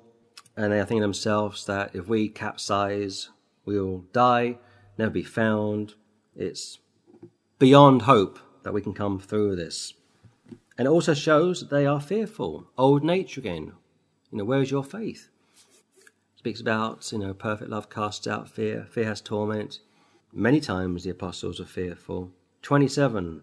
But straightway Jesus spake unto them, saying, Be of good cheer, it is I, be not afraid. Wonderful words. And Peter answered him and said, Lord, if it be thou, bid me come unto thee on the water. Now, once again, Peter is a interesting chap to assess. His heart was in the right place. He loved the Lord. He's probably the oldest of the apostles. He's probably the weakest of the apostles. He's got a short temper. as does John, the son of Zebedee, and he's going to mess up several times, and we've seen, in fact, we'll see it next time, I think, his first major mistake. But here, he's on the money. Lord, great term for his deity, if it be thou, bid me come unto thee on the water. Allow me to come onto the water. How many people would want to say that? You might be a great swimmer, and I'm sure these guys could swim. They're fishermen after all. But it's late. It's been a pretty uh, frightening event for them. It's dark as well, no doubt. In fact, I think one commentary says it's four o'clock in the morning. Another count, I seem to recall, suggests that Christ walked three miles to find them. Mm. Not just three feet, but three miles. Think about that. So for Peter to say this demonstrates faith, demonstrates an ability to be near to the one that he loved. 29. And he said, Come. And when Peter was come down out of the ship, he walked on the water to go to Jesus. He would have walked maybe a few yards, a few feet, perhaps. We're not told exactly how far. But this man walked on the water because Christ was there to sustain him. And as far as I know, this only ever happened once. Paul didn't walk on any water. John didn't walk on any water anywhere. But Peter did because he's special, he's the oldest, he's also the weakest. And the Lord is going to do something special for him. And he'll do it in the presence of the others to strengthen their faith, no doubt. 30. But when he saw the wind boisterous, he was afraid, and beginning to sink, he cried, saying, Lord, save me. Save me from drowning. Not save me from my sins, not save me from hell, as I've heard some people preach in the past. Save me from drowning. I can't make it. The wind is still very strong. Old Leviathan is in the waters. There's something in the sea. The devil is mentioned many times as being interested in the sea. And I go back to that Cousteau account and that US Navy diver who heard screams around the Caribbean many decades ago, and it terrified them. There's something about the sea and the devil and Leviathan and so on and so forth, which also takes me into uh, Revelation 13. John's on the uh, sand and he sees a beast rise up out of the sea, picture of the Antichrist. There's something about the sea. So it's quite natural that Peter is going to be fearful. 31. And immediately Jesus stretched forth his hand and caught him, and said unto him, O thou little faith, wherefore didst thou doubt? You can spiritualize that. Lord, save me from my sins. And immediately Jesus saved that sinner from their sins. It's like the thief on a cross. Just remember me, Lord, when you come into your kingdom. Done. No works involved. No nothing involved. And you try and explain this to people. They don't get it, and they don't want to get it. And immediately Jesus stretched forth his hand and caught him, and said unto him, O thou little faith, wherefore didst thou doubt? He catches him with just one hand, not both hands, one hand, which reminds me of Revelation chapter 1, how it speaks about him having the seven stars in his right hand. He's got the church in his hand, and in his other hand he has the word of God. And here, just one hand, perhaps his right hand, although we're not told, catches him and a slight rebuke, O thou little faith, wherefore didst thou doubt? Fair enough, take the rebuke. It's no doubt warranted. 32. And when they were come into the ship, the wind ceased. What a surprise. They're now safe with the Messiah. He has not only caught Peter and rescued him from drowning, but the moment he boards the boat, all is good. 33, and I will close. Then they that when the ship came and worshipped him, saying of a truth, Thou art the Son of God, worshipped him time after time, saying of a truth, Thou art the Son of God. And you tell that to a Muslim, he will laugh in your face. But it's true. Then they, all of them, that were in the ship, great picture of salvation, Christ is called the captain of our salvation, came and worshipped him. Get on your knees, saying of a truth, without any doubt whatsoever in our minds, Thou art the Son of God, which for Jew to say would put Christ on par with the Father. That's why they took up stones to kill him over in John chapter 10, because thou being a man makest thyself God. That's why they wanted to kill him. And Paul speaks about this in the book of, Philipp, uh, book of uh, Philippians, I think it is, uh, Philippians, how he didn't think it was robbery to be made equal unto God. So we can worship Christ He's not just a man, he's God. He's God manifest in the flesh. If he's just a man and you wanted to worship him, then you'd be a fool. That's idolatry. But because he is God manifest in the flesh, we can and must worship him because that is what God the Father wants us to do, and because He's God the Son, we are permitted to do so. It's not idolatry, it's Bible. The one who created us is the one who died for us, and the one who died for us is the one that allows us, expects us to worship Him and to praise Him and give Him all the glory that is due unto Him. So there we are, nearly 40 minutes, somewhat longer than I initially thought, and I'm still thinking this could be a three to four parter. This is part three, obviously, so next time we'll look at part four and perhaps conclude in part four, though who knows, it could even become a five parter. But we'll close it there, and that was miracle number 20. Miracle number 20, Matthew chapter 14, and we'll pick it up next time in Matthew 14, verse 33 to 36, looking at the 21st public miracle next time. Okay, so this will be day number five, and this will be study number four, looking at the Master, his miracles, and his men.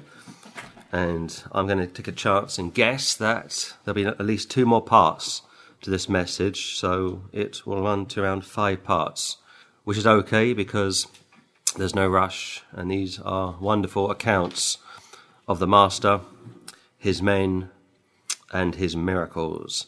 Matthew chapter 14, Matthew chapter 14, this will be the 21st public miracle. Look at verse 34, please. And when they were gone over, they came into the land of Gennesaret. When the men of that place had knowledge of him, they sent out into all that country round about, and brought unto him all that were diseased, and besought him that they might only touch the hem of his garment. And as many as touched were made perfectly whole. Like I've been saying over the last four parts, this man was on a mission not only to seek and to save those that he came into contact with, but to also heal people. Because he cares for his creation, he's very much identified with his creation. Unlike Allah, which simply means the God, Almighty God is a loving God. Almighty God is a caring God. Almighty God created man to enjoy eternal fellowship with Him. There's a purpose to why we are here. And that's one of the reasons why we are here this week in Oxford to speak to people about the Son of God and explain to them why they must be born again. And here he's arrived in Gennesaret, and when the men of that place had knowledge of him, when word got out, they sent out into all that country round about, and brought unto him all that were diseased, every possible disease you can imagine, no hospitals in those days, and besought him that they might only touch the hem of his garment, just touch a piece of his clothing, and as many as touched were made perfectly whole. Now we can spiritualize that, and we can say this that if you reach out to the Saviour, if you reach out and grab his hand, he'll grab your hand and he will save you. There's a picture there of faith. There's a picture there of contact. There's a picture there of appropriating the atonement. Sure, these people came forth to receive physical healing, but we come forth to receive spiritual healing. We come forth to be saved. So, as always, you've got two things here. You've got provision and appropriation. You've got Almighty God reaching out to sinners to be reconciled to them, but at the same time, He expects sinners to reach out to Him and be saved. You're not automatically saved. You have to believe on the Lord Jesus Christ. It's like I've said so many times over the years. If I was to give you a check for five pounds and you were to say, Thank you very much, take the check from me and just keep it indefinitely, never bank it, it won't profit you. At the same time, it's going to be an insult to me. I've taken the time to write out a check for you, I've given it to you, and you've had no interest. You've, you've observed it, you've been intrigued to look at it, to uh, hold it in your hand, but you've never done anything with it. And that comes down to faith as well. I'll get saved on my deathbed. Almighty God loves me. God loves everyone, all God's children. I can live as I will. No, you won't live as you will. Even if you're saved, you're going to get chastised if you start to live as you will. And if you're not saved and living like the devil, you will go to hell when you die. Matthew chapter 15 looks at an interesting dialogue with the Apostle Peter who, if you speak to Catholics, would have you believe that he was the first pope, that he was infallible. And for Matthew chapter 15, look at verse 15, please. Then answered Peter, and said unto him, Declare unto us this parable. We don't quite understand what you are talking about, Lord. We are children. We're all growing at different rates. And this goes back to one also important point that the Lord had no favourites. Yes, he had a small group, a clique. He had uh, Peter, Andrew, and John, sometimes James, and they were part of his inner circle, if you will.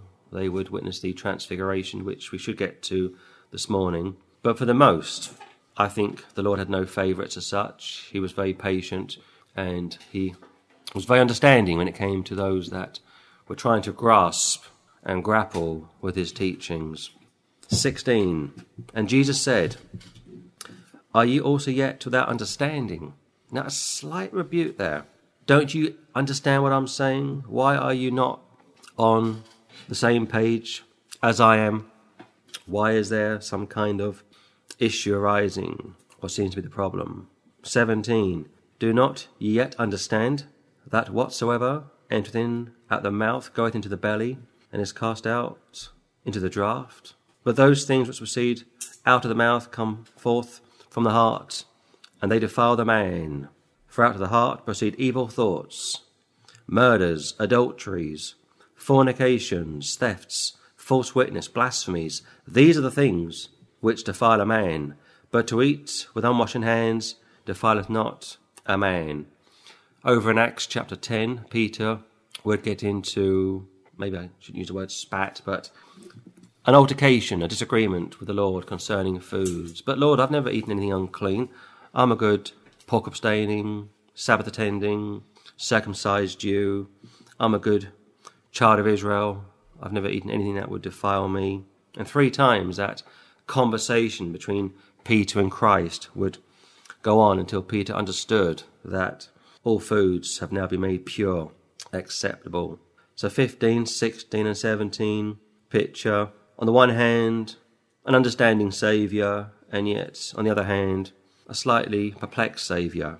Don't you understand? 17. Whatsoever entereth in at the mouth goeth into the belly and is cast out into the draught. Don't worry about what you eat. The Old Testament dispensation has come to a, con- a conclusion. But those things which proceed out of the mouth come forth from the heart, and they defile the man. Four letter words, gossiping, ungodly thoughts, unkindness. And that's why it's always important to check yourself out to make sure you're in the faith. 19 again. For out of the heart proceed evil thoughts. Going back to Jeremiah, your heart is desperately wicked. It all comes from the heart. Going back to our first study, looking at atheism. It's a heart problem. Your head can grasp, your head knows that creation is creation, that man is man, that God is God, that there has to be rules, otherwise we'd have chaos all around us. But your heart doesn't want to be told what to do. Your heart suppresses the truth in unrighteousness. For out of the heart proceed evil thoughts, not deeds, thoughts, like murders, adulteries, fornications, thefts, false witness blasphemies. These are the things which defile a man and woman, of course. But to eat with unwashen hands defileth not a man. In other words, if you don't go through this ceremonial system before you prepare your meal, which is what the Pharisees are very good at doing, big deal. It doesn't make any difference. Almighty God is looking at your heart. Go back to the Old Testament. It says how the Lord looks on the heart of man, but man looks on the outward appearance. That's a great picture of justification in the sight of God versus justification in the sight of man. We are still in Matthew chapter 15, and this will be the 22nd miracle. Look at verse 21, please. Then Jesus went thence and departed into the coasts of Tyre and Sidon. And behold, a woman of Canaan came out of the same coasts, and cried unto him, saying, Have mercy on me, O Lord, thou son of David. My daughter is grievously vexed with a devil. My daughter, my young daughter. I'm thinking she was around 12 years of age, 13, 14, 15. I'm thinking she was a young girl, like the girl from Mark chapter 5, Jairus' daughter. And I'm thinking that her mother was an immoral woman and perhaps was into witchcraft, astrology. Perhaps her mother was a prostitute. Perhaps her mother was a loose kind of woman, shall we say. And therefore, on the way, her daughter has become afflicted with an unclean spirit. And this account was put to us last October when we were at Speaker's Corner concerning the choice of words that Christ would use when he came into contact with this woman. And the case was put to us that Christ was a racist, somewhat of a joke, I know, because he was very stern, he was very harsh, very racial, quote unquote, towards this woman. But of course, what they failed to understand is that Christ was a Jew, sent to the children of Israel. The children of Israel are God's covenant people. The Gentiles, historically, have been un- unclean people, uncivilized people, undesirables, and therefore Christ technically didn't have to deal with this woman's desperate plea to have her child set free from an unclean spirit. And go back to what I said last night. Look at all those that were clashing with him, all those from academia, all those from the world of uh, organized religion like Caiaphas and co. Great orators, great showmen, and yet when people had real problems, they couldn't help them. Which goes back to what we said at the beginning of this week Lordship salvation. If you don't live it, you lose it. You mustn't do this, you mustn't do that. If you deny Christ or if you don't speak up for him, maybe not saved. Or take those same people that preach that, type, uh, that same type of message and put them into the real world. Put them on a building site, put them in a warehouse, put them on a street selling groceries, working with unsaved men and women. And I guarantee you within two, three, four, five days, they will start to backslide. They will start to compromise because the spirit is winning, but the flesh is weak. Take something out of a classroom, put it into the real world, doesn't work.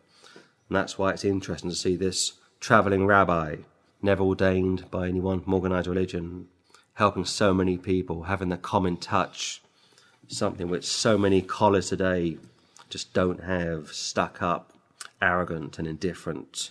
But she says to him, O Lord, thou son of David, she's a Gentile, my daughter is grievously vexed with a devil. She displayed more faith than a lot of the Jews combined, going back to the centurion from our first study. I've got a hundred men under me, just speak a word, don't come into my house. I'm not worthy that you should even walk into my property. And that really touched the Lord's heart. And he would say, I've never seen so much faith in all of Israel. And many will come from the east and the west and sit down with Abraham, Isaac, and Jacob in the kingdom of heaven. A picture of the Gentiles having fellowship with the Jews, and the Jews having fellowship with the Gentiles in the millennial kingdom. 23. But he answered not a word, and his disciples came and besought him, saying, Send her away, for she crieth after us. Get rid of her, Lord. She's this unclean woman. She's a nuisance. She's an irritant. She's a Canaanite. The Jews have had a lot of problems with the Canaanites going back to the Old Testament. She's causing a scene. We don't like her. Like I say, she's probably a prostitute. She's an immoral woman. Just get rid of her, Lord, please. Now, again, this goes back to what I said last night. The apostles, on many occasions, thought they were doing the Lord a favour, trying to shield him from undesirables and those that they thought were causing him problems. And that goes back to John chapter 4, the woman at the well. You know, send her away, Lord, or who's he speaking to? That woman's a Samaritan. They're unclean people. They're half Gentile, half Jew. Completely missing the point as to why the Lord came. 24. But he answered and said, I'm not sent but unto the lost sheep of the house of Israel. So, one more time, let me repeat myself. The Gospels, although they are in the New Testament, technically, doctrinally, are a throwback to the Old Covenant. The New Covenant will technically start with the death of the testator. Even actually, the Apostles, although it comes after the four Gospels, is still, especially the first 15 chapters, is dealing with the Jews in Jerusalem, going to the temple, speaking to the Jews about how to be saved. So, Jewish apostles in Jerusalem speaking to the Jews about the things of Jewry. The Gentiles don't uh, come into play until I think it's around uh, Acts chapter 11. That's why it's worth going to the Pauline epistles. But don't be too uh, surprised to read this piece of scripture, because, like I say, Christ's first part of his ministry was to come to Israel, preach to Israel, and offer Israel the chance to receive the millennial kingdom. And I remember watching a rabbi online a few days ago in Israel, and he was speaking to an American pastor. It was a very poor conversation on the part of the American pastor. And the American pastor said to the rabbi, Why don't the Jews receive Christ? Why don't they believe on him? And this old rabbi, probably about 90, said, Well, Christ didn't bring peace. And I was waiting for the, the uh, American pastor to say, Well, he didn't bring peace because the Jews rejected him and he didn't respond to the rabbi's statements as if it somehow gave legitimacy for the Jews to reject him, and therefore the church is offered a chance to be part of a covenant with Almighty God. 25. Then came she and worshipped him, saying, Lord, help me. Now, she's already affirmed his deity, 21. 25, she's worshipping him. She's asking him for help, which is pretty remarkable. You won't find 10 Jews that came anywhere near this woman's desperation and humility. 26, and he answered and said, It is not meet to take the children's bread and cast it to the dogs. That got thrown at us last October. People saying, you know, how can Christ call this woman a dog because she was a Gentile? It speaks about dogs in the Old Testament and New Testament, especially in Revelation, outside of the kingdom of dogs.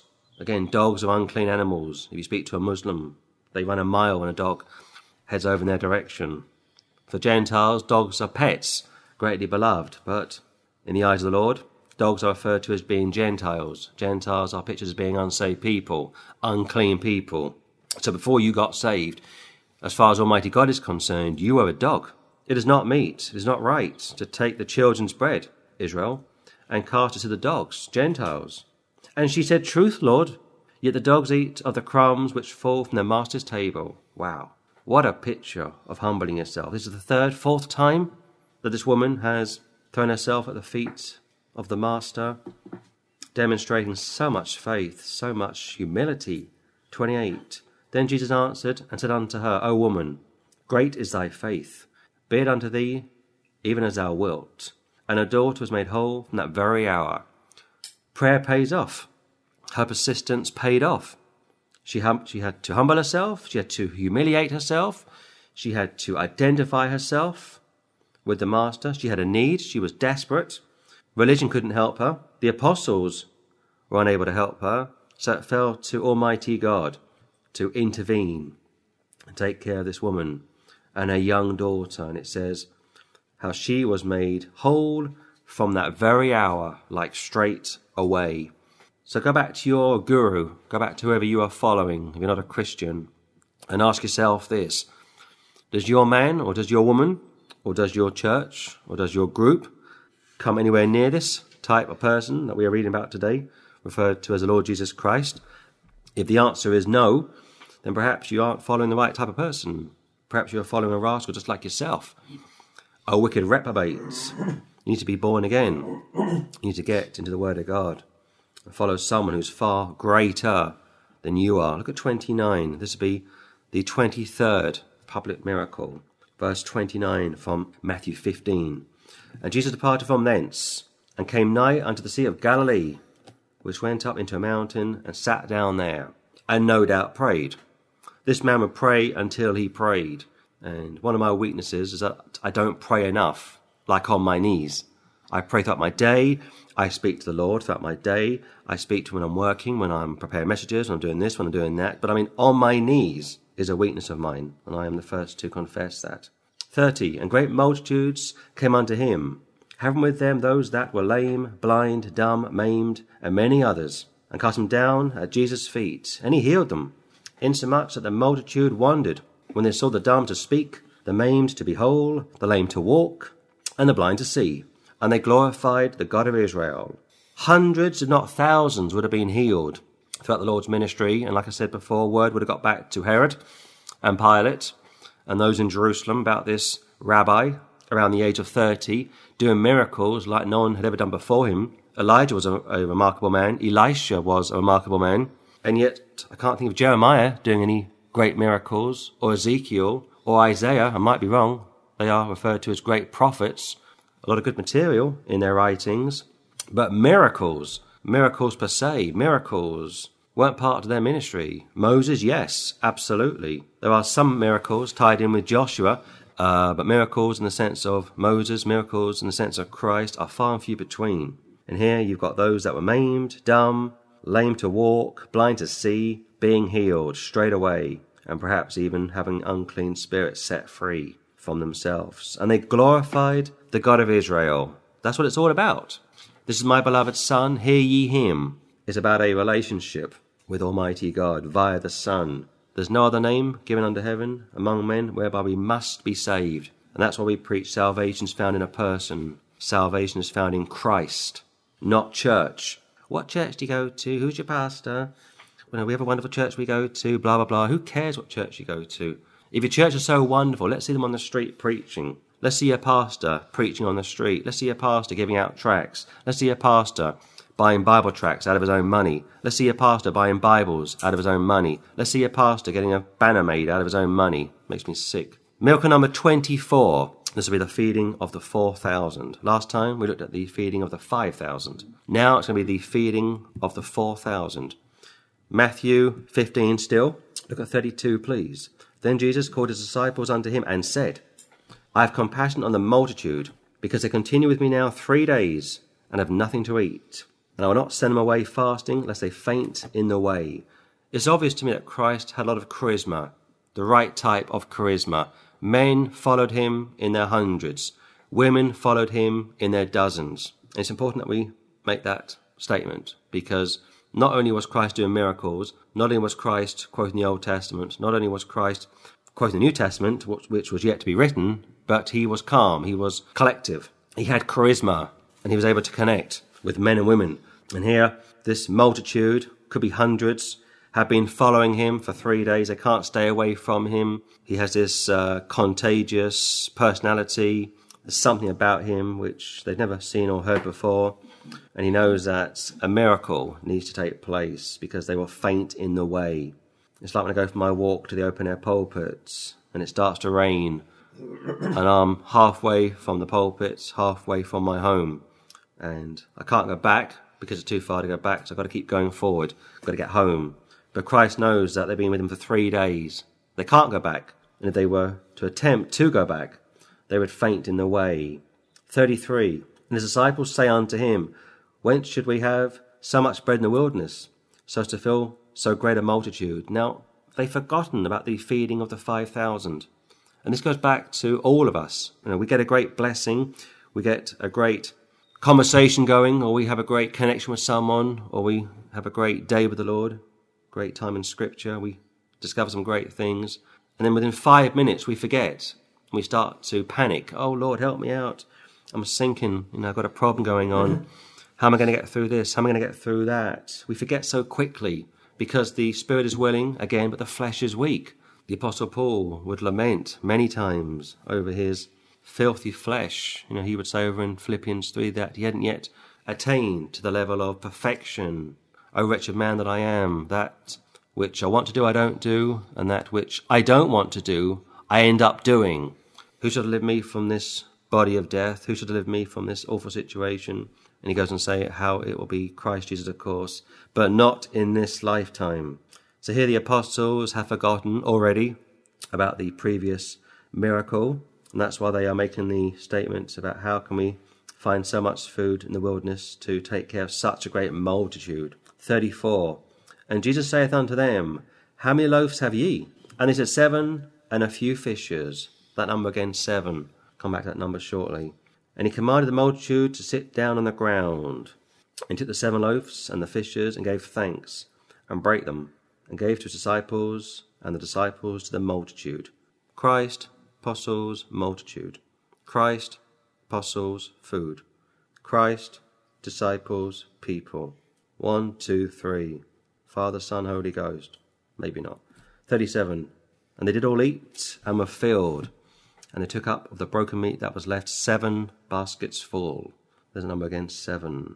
And they that did eat were four thousand men, beside women and children. And he sent away the multitude and took ship and came to the coasts of Magdala. Doesn't hang around, doesn't want people to to proclaim him as the son of David, to push him to bring in the kingdom. All will come in good time.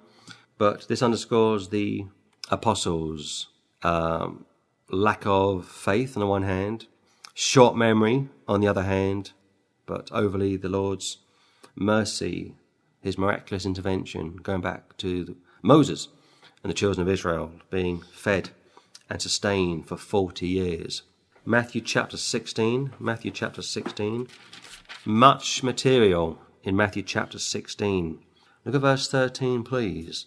When Jesus came into the coasts of Caesarea Philippi, he asked his disciples, saying, Whom do men say that I, the Son of Man, am? Now he's asking all of the apostles, not just some, but all of the apostles, and here they are referred to as disciples. Whom do men say that I, the Son of Man, am? Now, to the best of my knowledge, the Apostle Paul never once referred to Christ as the Son of Man. Son of God, absolutely.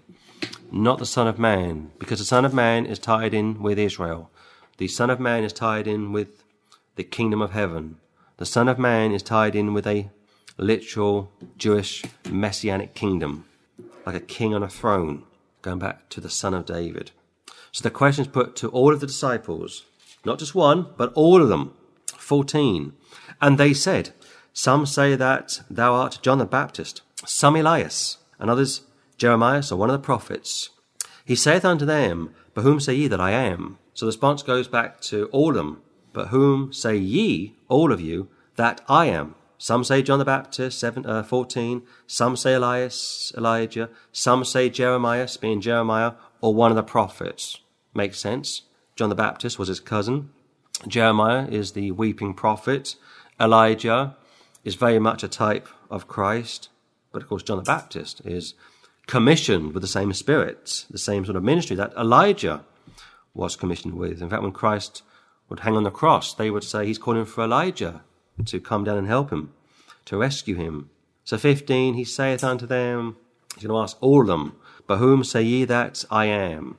You've got the 12 there. You've got the 70 there, quite possibly. You've got the women there. So you've got around 100 people present when he asked this question. 16. And Simon Peter answered and said, Thou art the Christ, the Son of the living God. You are the Christ, you are the Messiah, concerning Israel, the Son of the living God equal with God. Now, when it comes to who affirmed his deity first of all, it wasn't Simon Peter. If you go back to the Gospel of John, it starts with John the Baptist. Then, from memory, it's going to be Andrew. Then I think it's Peter. So, when it comes to, in date succession, when it comes to those that got his deity down first of all, Peter wasn't the first. Peter's number three, Peter's number four, but he's not the first. So here Peter, I think, is speaking for all of them. 17. And Jesus answered and said unto him, Blessed art thou, Simon Bar Jonah, for flesh and blood hath not revealed it unto thee, but my Father which is in heaven. Well done, Peter. You are blessed, because you haven't had this revealed to you from flesh and blood, like someone else, but from my Father which is in heaven. That's fine. 18. And I say also unto thee, that thou art Peter, and upon this rock I will build my church, and the gates of hell shall not prevail against it. Upon your profession, Peter, upon your statement, which has come to you from Almighty God, verse 17, a picture of grace being a recipient of grace, not a dispenser. The gates of hell will never prevail, not against Peter per se, because Peter will mess up at least three more times uh, in this gospel alone, but how the gates of hell will never prevail against the church, the body of Christ. 19. And I will give unto thee the keys of the kingdom of heaven. Whatsoever thou shalt bind on earth shall be bound in heaven, and whatsoever thou shalt loose on earth shall be loosed in heaven. so the commission goes to Peter, which he will use, Acts 1, Acts chapter 2, but that commission is also going to be given to the rest of the apostles, which uh, we'll look at next time. And I will give unto thee the keys of the kingdom of heaven, not the kingdom of God. And whatsoever thou shalt bind on earth shall be bound in heaven, and whatsoever thou shalt loose on earth shall be loosed in heaven. And that will be delegated to the others from chapter 18 and also John chapter 20. So you had quite a bit of material thus far, and I think I may have time just for one more, and then we will close. From the same chapter, look at verse 22. Then Peter took him and began to rebuke him, saying, Be it far from thee, Lord, this shall not be unto thee. Christ has congratulated him because of his statement confirming his deity, and yet within two verses, Far be it from thee, O Lord. It won't happen, O Lord. Far be it from thee, Lord. May it never happen, Lord. This shall not be unto thee. Concerning 21, how that he must go unto Jerusalem and suffer many things of the elders and chief priests and scribes and be killed and be raised again the third day. Shock and horror. This can't be so. We waited centuries for the Messiah to come. And you are telling us, Lord, that they're going to kill you. They're going to put you on a pagan wooden cross naked for six hours. Impossible. Look at 23. But he turned and said unto Peter, Get thee behind me, Satan. Thou art an offence unto me.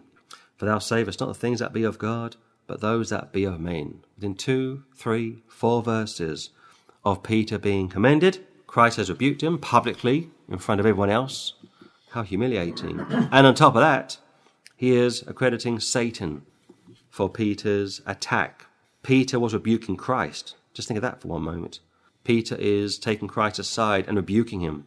You think Peter was an infallible man? Think again. Yes, he was a good man, a saved man, absolutely, but he wasn't perfect. Hence why Christ had just taken him aside to rebuke him. So I will hold it there, I think, and next week, or won't be next week, what am I saying? Tomorrow, or maybe tonight, um, I will hopefully return and finish what is left of the miracles of the Master. This will be number four, like I say, and Lord willing, if we return tonight, I will hopefully look at the Transfiguration and some other miracles. But as always, you've got the Master working in public, doing miracles, taking people's sufferings from them, healing them supernaturally, allowing his apostles to see him at work, and yet time after time they would forget. Time after time they would be puzzled as to what he was doing and why he was doing what he was doing, which goes back to the complexity in the believer. Yes, we're saved, we know we're saved, but we still stumble, we still fail at times to grasp what is going on because we are finite, we are flesh and blood living in time. And therefore, as such, we need to be uh, schooled time after time. In fact, look at 24 quickly. Then said Jesus unto his disciples, If any man will come after me, let him deny himself and take up his cross and follow me. For whosoever will save his life shall lose it, and whosoever will lose his life for my sake shall find it. So quit living for yourself, but more importantly, start trusting in him. The problem with Peter, as far as these two verses are concerned, was that he's probably a little prideful, a little puffed up. He's also going to witness the transfiguration from the next chapter. But his heart was in the right place, hence why Christ was so patient with him. Whosoever will save his life shall lose it. I'll live my life today, do my own thing, pass up the gospel, and die and go to hell. And whosoever will lose his life for my sake, living for Christ, uh, for me to live as Christ and to die as gain, shall find it. So you lose your life now, could be physically, could be spiritually, but you find it at the judgment seat of the Lord. A paradox, of course. 26. What has man profited if he should gain the whole world and lose his own soul? What shall a man give in exchange for his soul? For the Son of Man shall come in the glory of his Father with his angels, and then he shall reward every man according to his works. Verily I say unto you, there be some standing here which will not taste of death till they see the Son of Man coming in his kingdom. You won't taste of death when you see the transfiguration. You should do because you're going to be in the presence of deity. You'll be in the presence of a glorified Saviour, but you won't taste of death because I'm going to preserve you. But we'll pick it up tonight. Okay, so this will be uh, part five, I believe, from day five, looking at the Master and his miracles and his men. And we finished this morning in chapter 16 concerning Peter and the keys, a very contentious part of Scripture. Catholics believe that Peter was made the first pope, and as such, the keys are symbolic of his authority. But of course, the keys that he received would be the keys to the kingdom of heaven, not the kingdom of God. And yes, there is a difference. Go to chapter 18, and I'll come back to chapter 17 in a few moments, which will deal with the transfiguration. But in chapter 18, I mentioned this morning, just want to read it to you. Matthew 18, 18, Verily I say unto you, whatsoever ye shall bind on earth shall be bound in heaven, and whatsoever ye shall loose on earth shall be loosed in heaven. Ye, plural. Chapter 16, the context is addressed to Peter. 19, I'll give unto thee, singular, the keys of the kingdom of heaven. From chapter 18 is now ye, context has switched from Peter singular to the apostles plural. Whatsoever ye, all of you, shall bind on earth shall be bound in heaven, and whatsoever ye, all of you, shall loose on earth shall be loosed in heaven. 19. Again I say unto you that if two of you shall agree on earth as touching anything that they shall ask, it shall be done for them of my Father which is in heaven. For where two or three are gathered together in my name, there am I in the midst of them. So again, the authority goes from Peter to all of the apostles, and this is also cross reference to uh, John chapter 20. But the easiest way to understand chapter 16 and go to Matthew 17, please, is that it's simply concerning Peter's profession of faith.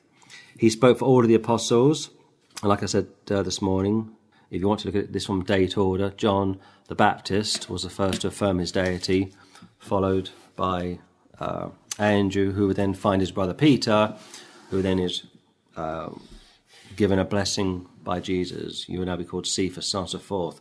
Also, James and John, these sons of Zebedee, were given a new name as well. I think it's Boanerges, which means sons of thunder.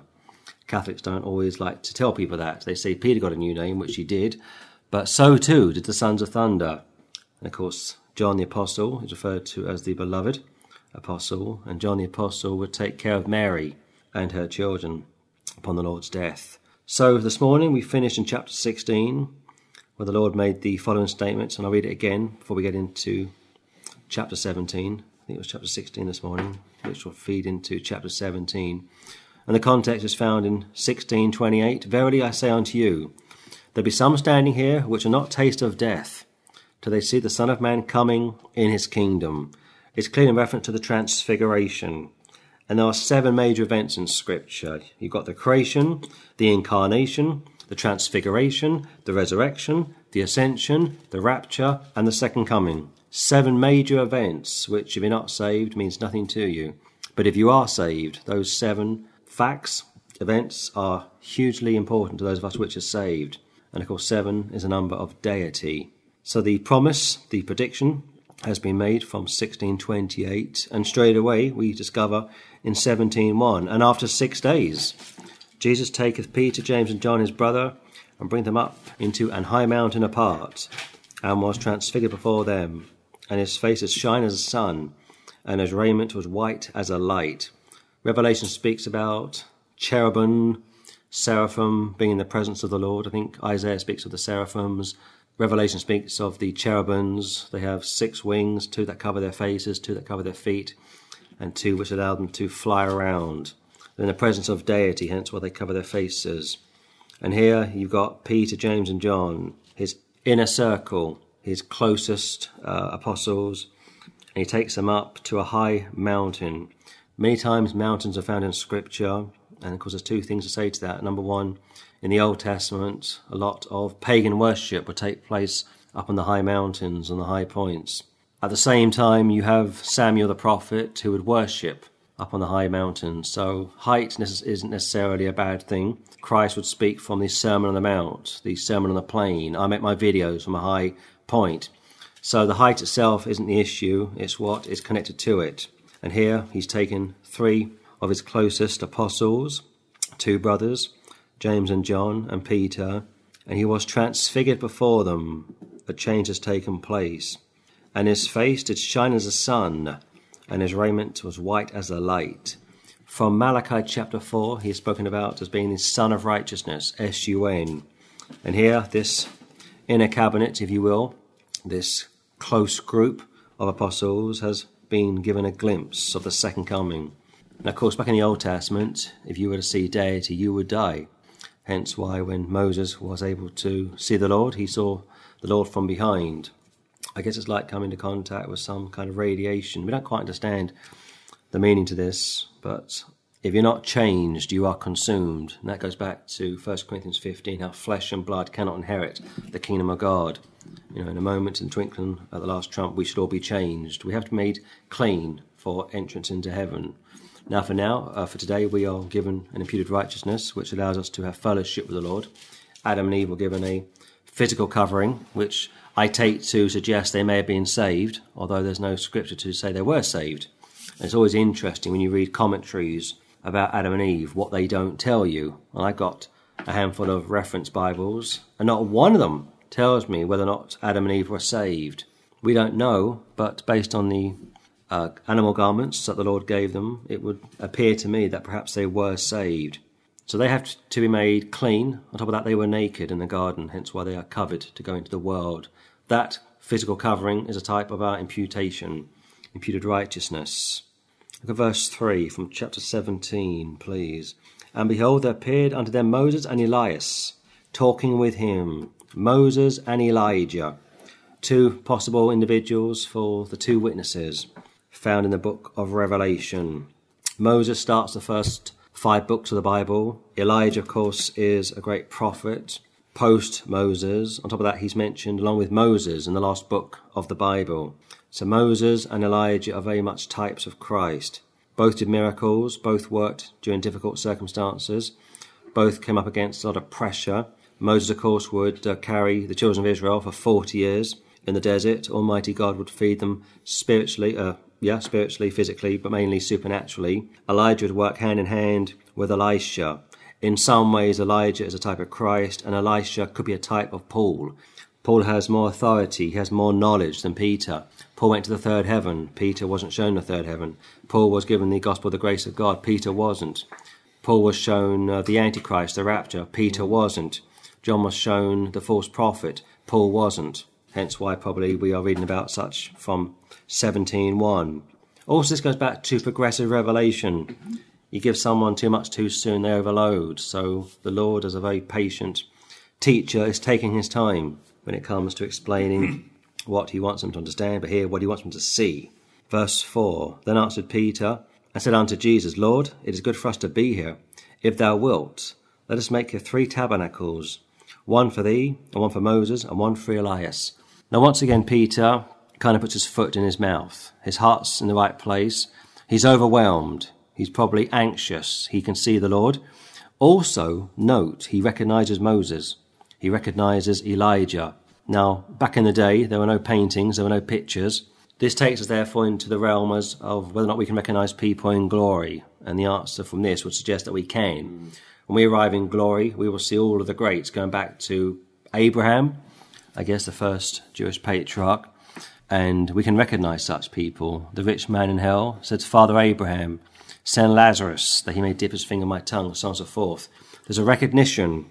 And here, Peter, living on the earth, 31, 32 AD, actually back up 29 30 31 yeah, about 30 31 32 AD has been able to recognize Moses and Elijah and he's somewhat anxious overwhelmed in many ways the apostles are pictured like children in scripture I guess if we were in their shoes we would be the same perhaps as well overwhelmed trying to take it all on board you're living with the, you know, with the Lord God of the Bible you're walking with him you're dining with him you're experiencing such great revelations for most people, it would be overwhelming. 5. While he yet spake, behold, a bright cloud overshadowed them. And behold, a voice out of the cloud which said, This is my beloved Son, in whom I am well pleased. Hear ye him. Once again, a further reaffirmation as to who Christ was, what his ministry was all about. And I'm not necessarily of the opinion that they needed to be reminded, but it obviously was said for the glory of Jesus Christ, for the glory of God the Son. And when the disciples heard it, they fell on their face and were so afraid. Absolutely. I mean, just imagine, for example, if you hold to UFOs, and I don't, but let's say you do hold to UFOs, and one day this flying object came out of space and landed in your front garden, and these little green men got out. It'd be quite a sight to behold. And here you got a picture of the Transfiguration, you got a picture of a voice from heaven being God the Father. They've seen two great patriarchs. They're overwhelmed. And again, there's no infallibility. There's no impeccability here. There's very much a picture. This is very much a picture of learning on the job, and it's important that we understand this, that we don't react too critically towards what is taking place. From chapter 17, uh, verse 14, this will be the 25th public miracle. 17:14. And when they were come to the multitude, there came to him a certain man, kneeling down to him and saying, Lord, have mercy on my son, for he is lunatic and so vexed. For oft times he falleth into the fire, and oft into the water. My son, my young son. Previously, the Canaanite would beseech the Lord to set her daughter, her young daughter, clean of an unclean spirit, to clean her, to cleanse her, to deliver her. And here you've got a father seeking out the eternal father with a desperate plea to have his child set free. Lord, great picture for his deity, have mercy on my son for he is lunatic, and so vexed. For oft times he falleth into the fire, and oft into the water. The devil was trying to kill him, obviously. If he couldn't drown him, he wanted to burn him. And this opens up another concerning subject children being demon possessed, children being possessed with unclean spirits. To the best of my knowledge, the four Gospels, when they speak about demon possession, on many occasions not only deal with ordinary people, but also with children. And interestingly enough, don't speak about or don't discuss people like um, Caiaphas or Annas or even Pilate or Herod being demon possessed, which you would think would be the case.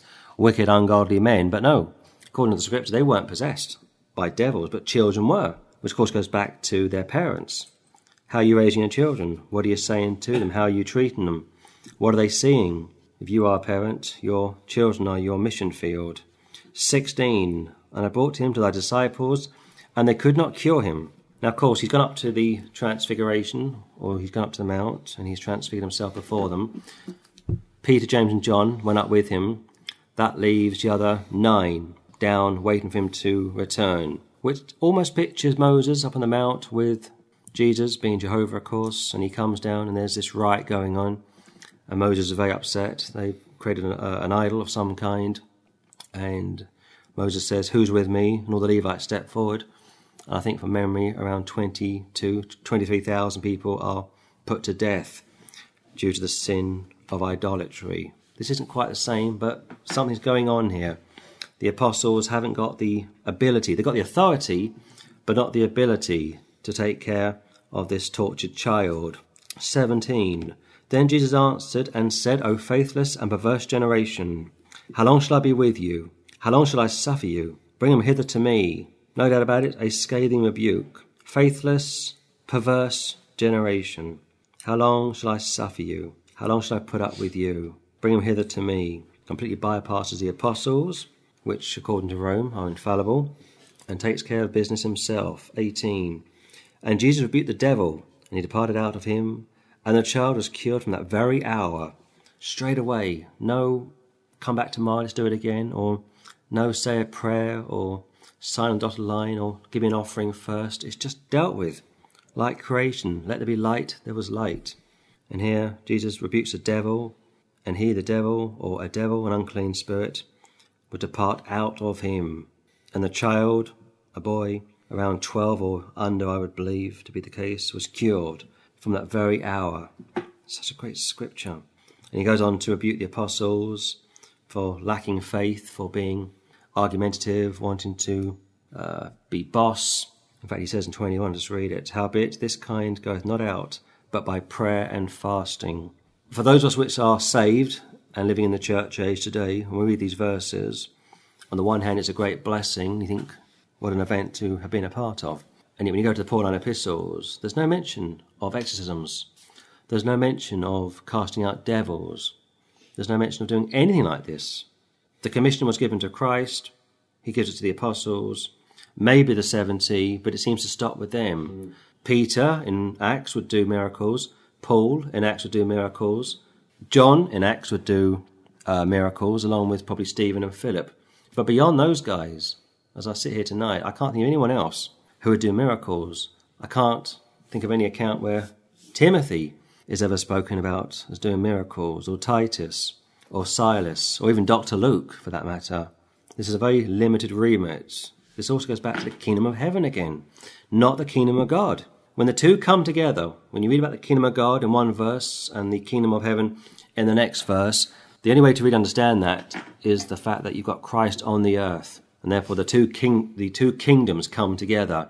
But with the epistles, you've got the king back in heaven, hence why it's the kingdom of God, Son of God, never Son of Man, linked into the kingdom of heaven. And there's a clear distinction there, which is important for us to understand. 17, look at verse 24, please. Matthew 17, 24. This will be the 26th public miracle. And again, nothing done in secret, nothing done, done underhand everything done in the open, and no money asked either. 1724. And when they were come to Capernaum, they that received tribute money came to Peter, and said, Doth not your master pay tribute? He saith, Yes. And when he was come into the house, Jesus prevented him, saying, What thinkest thou, Simon? Of whom did the kings of the earth take custom or tribute? Of their own children, of strangers? Peter saith unto him, Of strangers. Jesus saith unto him, Then are the children free. Notwithstanding, lest we should offend them, go thou to the sea, and cast an hook, and take up the fish that first cometh up. And when thou hast opened his mouth, thou shalt find a piece of money. That take and give unto them for me and thee.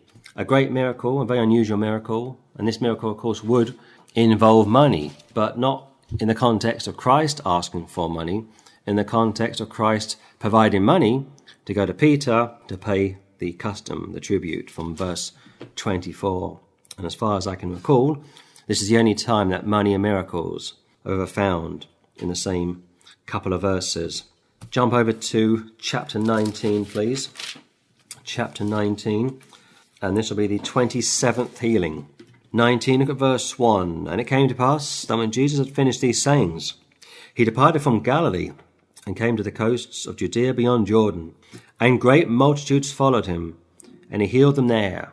Could be dozens, more likely hundreds, men, women, and children, wanting to be healed of all sorts of issues, and without a second thought, without any doubt whatsoever, no limitations put on him, because he had the Holy Ghost, he had the anointing, he had uh, the authority from heaven, such uh, miracles, and this would be concerning a group, a multitude, would take place, and there were no problems whatsoever.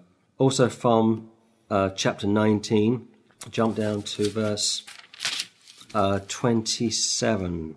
Then answered Peter and said unto him, Behold, we have forsaken all and followed thee.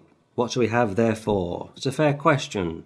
These were upper working class, self employed, professional fishermen, family men, well to do men, and they were called for service, not salvation. They would quit what they were doing, as would Matthew, uh, a Levite, a tax collector.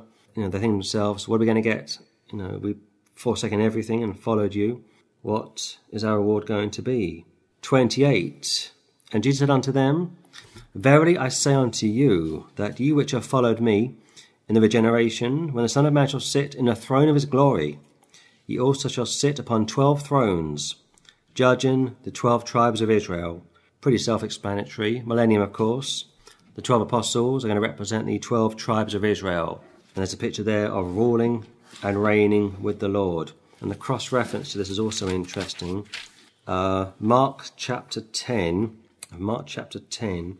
Look at verse 29, please.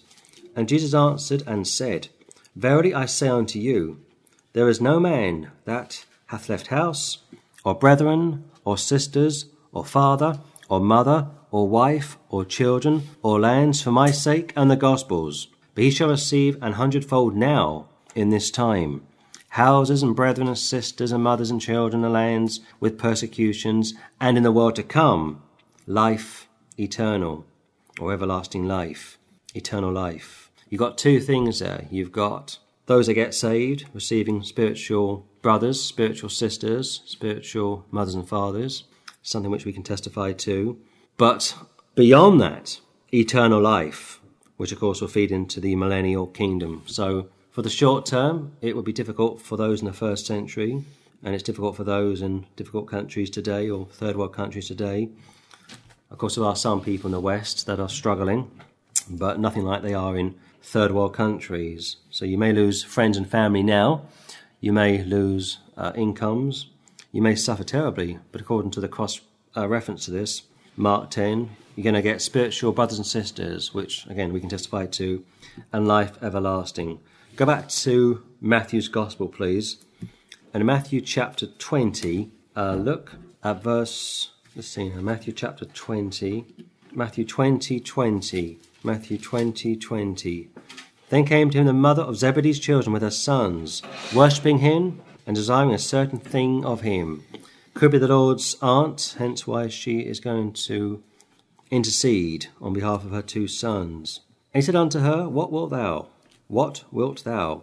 She saith unto him, Grant that these my two sons may sit, the one on thy right hand, and the other on the left, in thy kingdom. Millennial kingdom, of course. But Jesus answered and said, Ye know not what ye ask. Are ye able to drink of the cup that I shall drink of, and to be baptized with the baptism that I am baptized with? They say unto him, We are able, meaning we are prepared to die for you. We are prepared to be physically identified with you, martyred alongside you and even with you.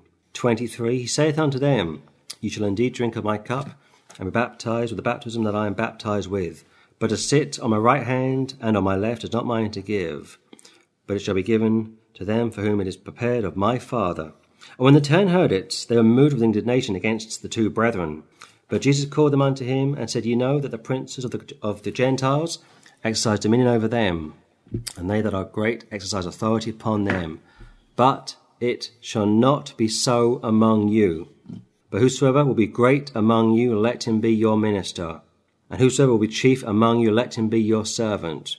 Even as the Son of Man came not to be ministered unto, but to minister and to give his life a ransom for many. It's, again, simple, it's self explanatory. There's no pope here, there's no one man pastor, there's no boss, if you will, lording it over the brothers or the apostles. The Son of Man didn't come to be ministered unto, but to minister and to give his life a ransom for many.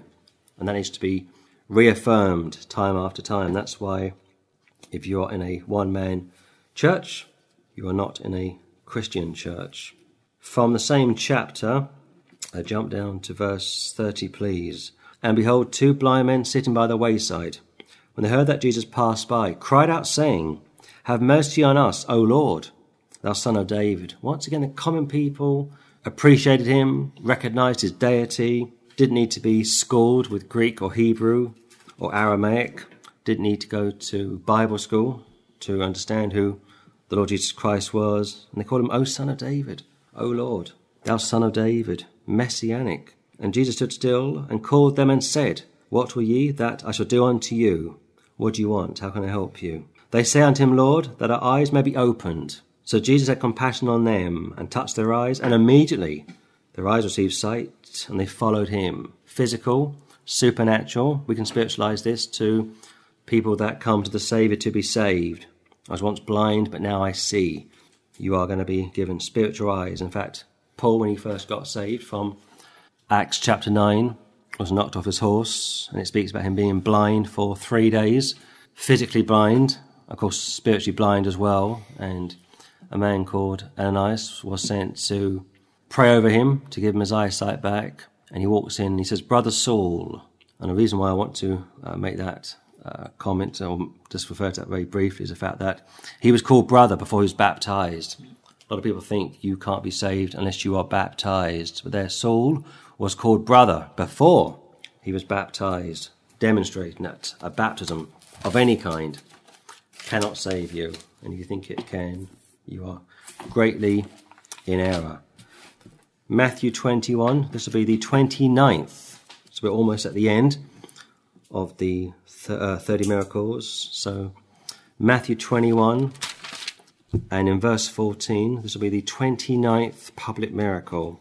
And the blind and the lame came to him in the temple, and he healed them. When the chief priests and scribes saw the wonderful things that he did, and the children crying in the temple, and saying, Hosanna to the Son of David, they were so displeased, and said unto him, Hearest thou what these say?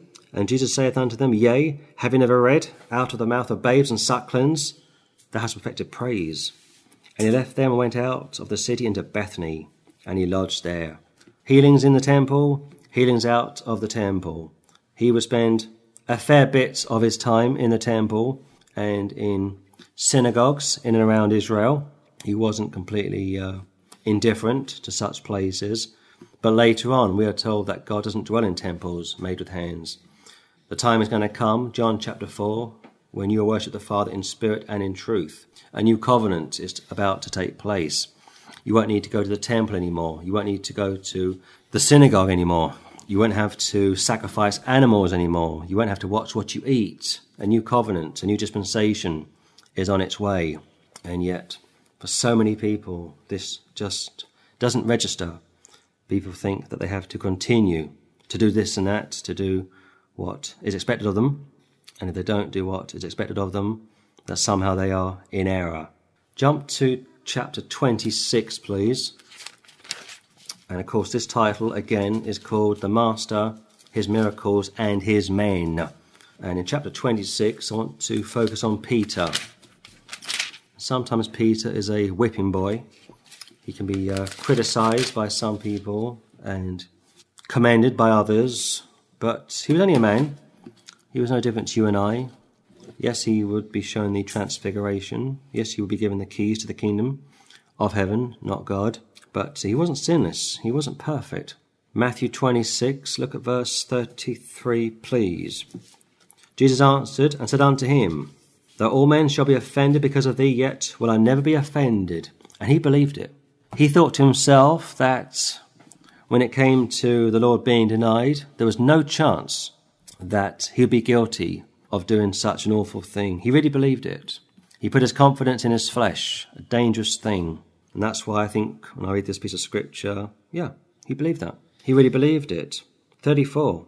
Jesus said unto him, Verily I say unto thee, that this night, before the cock crow, thou shalt deny me thrice. Go back to chapter 16 again. Don't turn there, but just keep it in your minds. Get thee behind me, Satan. Lord, you won't go up to Jerusalem. This isn't going to happen, so on and so forth. Get thee behind me, Satan. He looks Peter in the eyes and he says, Get thee behind me, Satan. Satan, of course, was speaking through Peter. Some people also think that that verse is a proof text for a saved person to be demon possessed.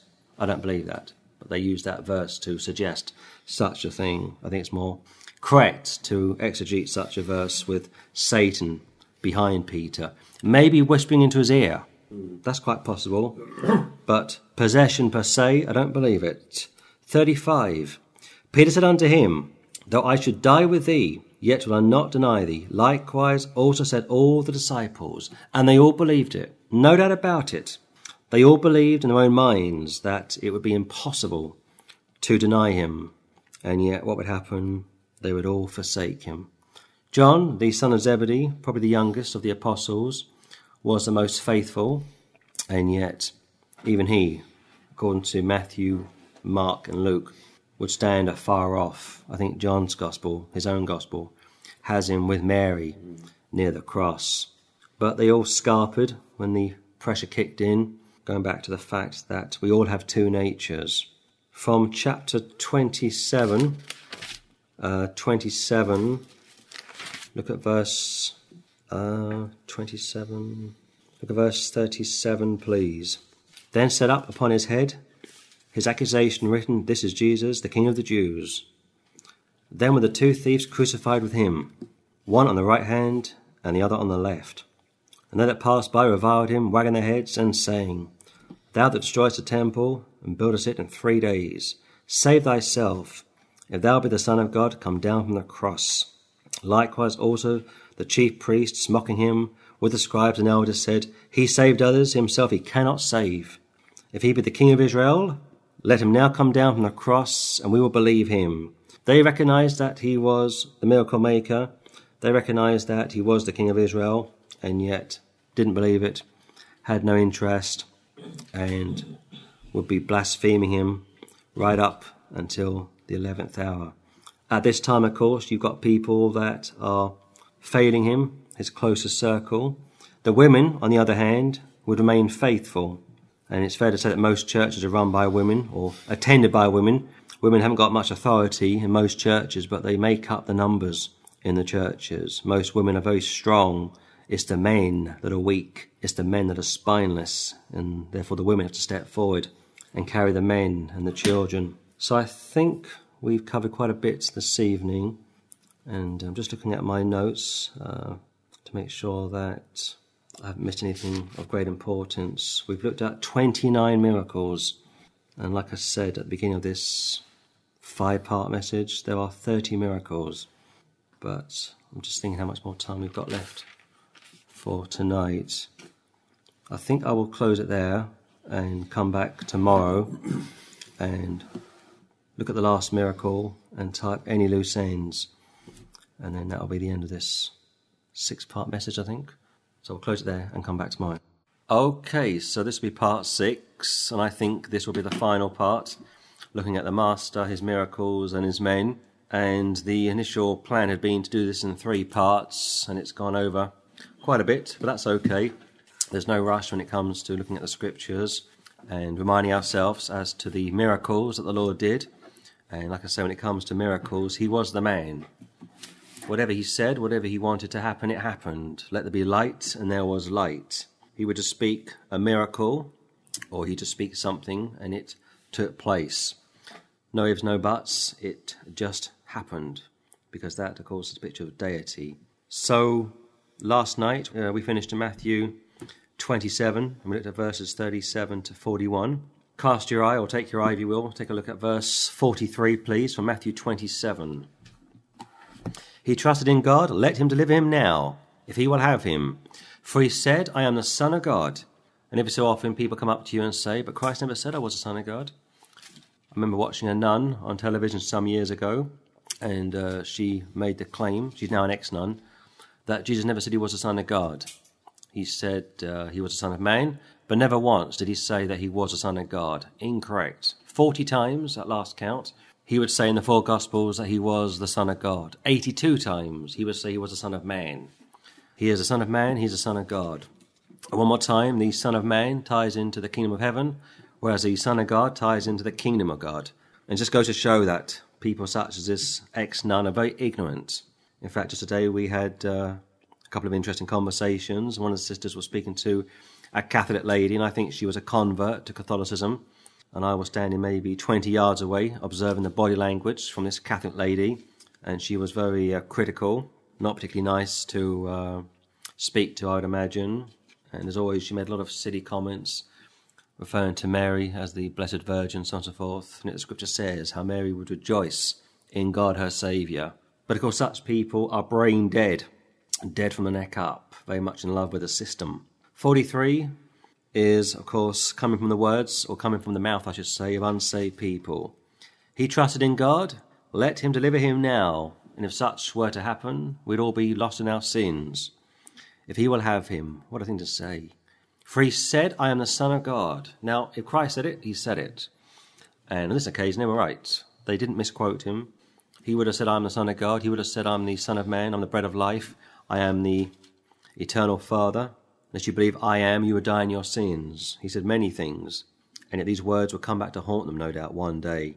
But around this time, his apostles, his closest friends, have scattered, have departed from him. They've hit the ground because they were in fear of their lives, which goes back once again to the two natures in the believer. Sooner or later, if you are saved, you're going to be pushed and you'll be tempted. And if you're like most people, you will fall. But as one, uh, as one old um, preachers used to say, you'll get into a situation, you roll around in mud for a while, but you get back up. And that's true. You may roll for a while, you may enjoy it for a while, but you will get back up. You will confess your sins and get back into fellowship with the Lord. Go to Matthew 26, please. Matthew 26, look at verse uh, 51, please.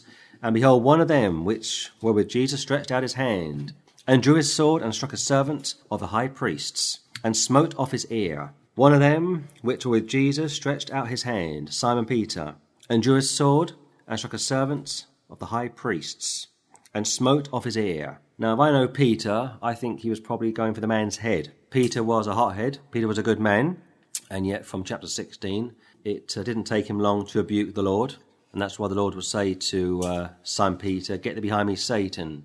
Satan, of course, was speaking probably into the ear of Simon Peter, and he came out with that ridiculous statement, how you won't go to the cross, so forth. And here Peter wants to defend the Lord. He wants to defend his master. He means well, like most of us. We mean well. We get into conversations with people, and sometimes it gets a little hairy. I mean, we had a guy come up to us today as we were packing up, and he said our banner was uh, confrontational, not particularly caring, and how we should be doing more of this and more on that. And I said to him, But do you warn people about hell? And if you do, how do you do it? And he wouldn't answer me, and we had about a 10 minute spat going back and forth. And it got quite heavy. Patrick came over, and he was told to clear off. And then it was, it was made clear that I think an assault was in the pipeline, perhaps, if he didn't clear off. Mm-hmm. And I challenged this man, probably in his 40s, to show us some scripture where he was coming from, which of course he couldn't do, he's not saved. And after a while, I said to him, Well, this book isn't for you then. And I put the old Calvin line on him This isn't for you. This is a message for those that are saved. You're not saved. But here, Simon wants to defend the Lord, he wants to defend his master. Understandable. Look at 52. Then said Jesus unto him, Put up again thy sword into his place. For all they that take the sword shall perish with the sword. You take the sword, you live by the sword, you die by the sword. A great scripture to also point people to concerning capital punishment. Christ would make it clear that if you live by the sword, you died by the sword. You take a life, you lose a life. Paul would say the same from uh, Romans chapter 13. Yet, when was the last time you ever heard this preached? When was the last time an Anglican vicar a Catholic priest preached such a message? Most priests, most vicars today are pacifist, and yet for decades, for centuries, the Church of Rome murdered millions of people. 53. Thinkest thou that I cannot now pray to my Father, and he shall presently give me more than 12 legions of angels? Just clip my fingers, and I got more than 12 legions of angels. Thousands of angels, which would come to my aid if I was to call upon such. And it goes back to Peter misunderstanding time after time the Master's ministry. And this is a great truth that we all need to learn. 54. But how then should the scriptures be fulfilled? That thus it must be. Now, again, I think Peter was trying to do the right thing. He saw his master about to be taken by ungodly men, temple guards. He would see uh, Judas Iscariot, one of his friends, betraying him. And he thought to himself, I'm going to lay down my life for the Lord. He said he would do. And he was prepared to get into an altercation, a duel. But Lord, the Lord said, No, that's not what I want. Because if you are successful in what you are attempting to do, there'll be no salvation. Look at 56. But all this was done that the scriptures of the prophets might be fulfilled. Then all the disciples forsook him and fled. They all scarpered, foretold back in the Old Testament. At that moment, it must have been a pretty dark time for the Lord. He would be sweating blood. He would be in great agony and pain. He knew that death was awaiting him. That, in and of itself, wasn't the problem. He was probably grieving over the fact that he become sin. He never knew sin, never had a bad thought, never failed his father a day in his life. He would walk on the water, and we've already read about that. He would raise the dead. He would give sight to the blind. He would give people's hearing back. He would cast out spirits. He would feed 25, 30, maybe 45,000 people. And yet, when push came to shove, they all deserted him. They ran for the hills. And that must have been pretty difficult for him to handle. He knew it was going to happen, of course, but nevertheless, when it comes, it's still a shock. But what's really going to pull him down is this sinless man becoming a sin offering and the charismatics come along and they say, well, what happened was Christ went to hell, was tortured by the devil. The devil owned him, as it were, and Christ had to become born again, the first born again man. It wasn't enough that he died for our sins, he had to become a sinner. He had to become like we are and then become born again. No, he became a sin offering. His soul was poured out. He became a sin offering, substitutionary atonement, but he didn't become a sinner. That needs to be made very, very clear. And that's why when you listen to people like Joyce Meyer and Benny Hinn and Kenneth Copeland, you listen to imbeciles, just absolute morons, biblical illiterates. They don't know what they're talking about. Not to mention they are guilty of blasphemy. But they've all fled, and now Christ is being detained and he's going to be interrogated. Look at 58, please. But Peter followed him afar off unto the high priest's palace and went in and sat with the servants to see the end. Now, Peter is in a difficult position. He made many promises that he wouldn't betray the Lord, and he meant it, and he hoped he'd be faithful unto the end. And yet, when push came to shove, he failed. He failed numerous times in the Gospels. He would fail also in Acts of the Apostles. And I made the case some uh, parts ago, where he'd be arguing with the Lord about what he could or couldn't eat, what was unclean and clean.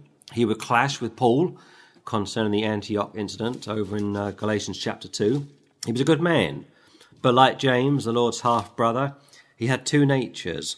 He was proud, he was a Jew of Jews, and yet he's weak. And here he wants to stay close to the Lord, and he's found himself heading off to the high priest's palace, being Caiaphas. He goes in and sits down, and elsewhere it says how he'd warm himself. It was cold.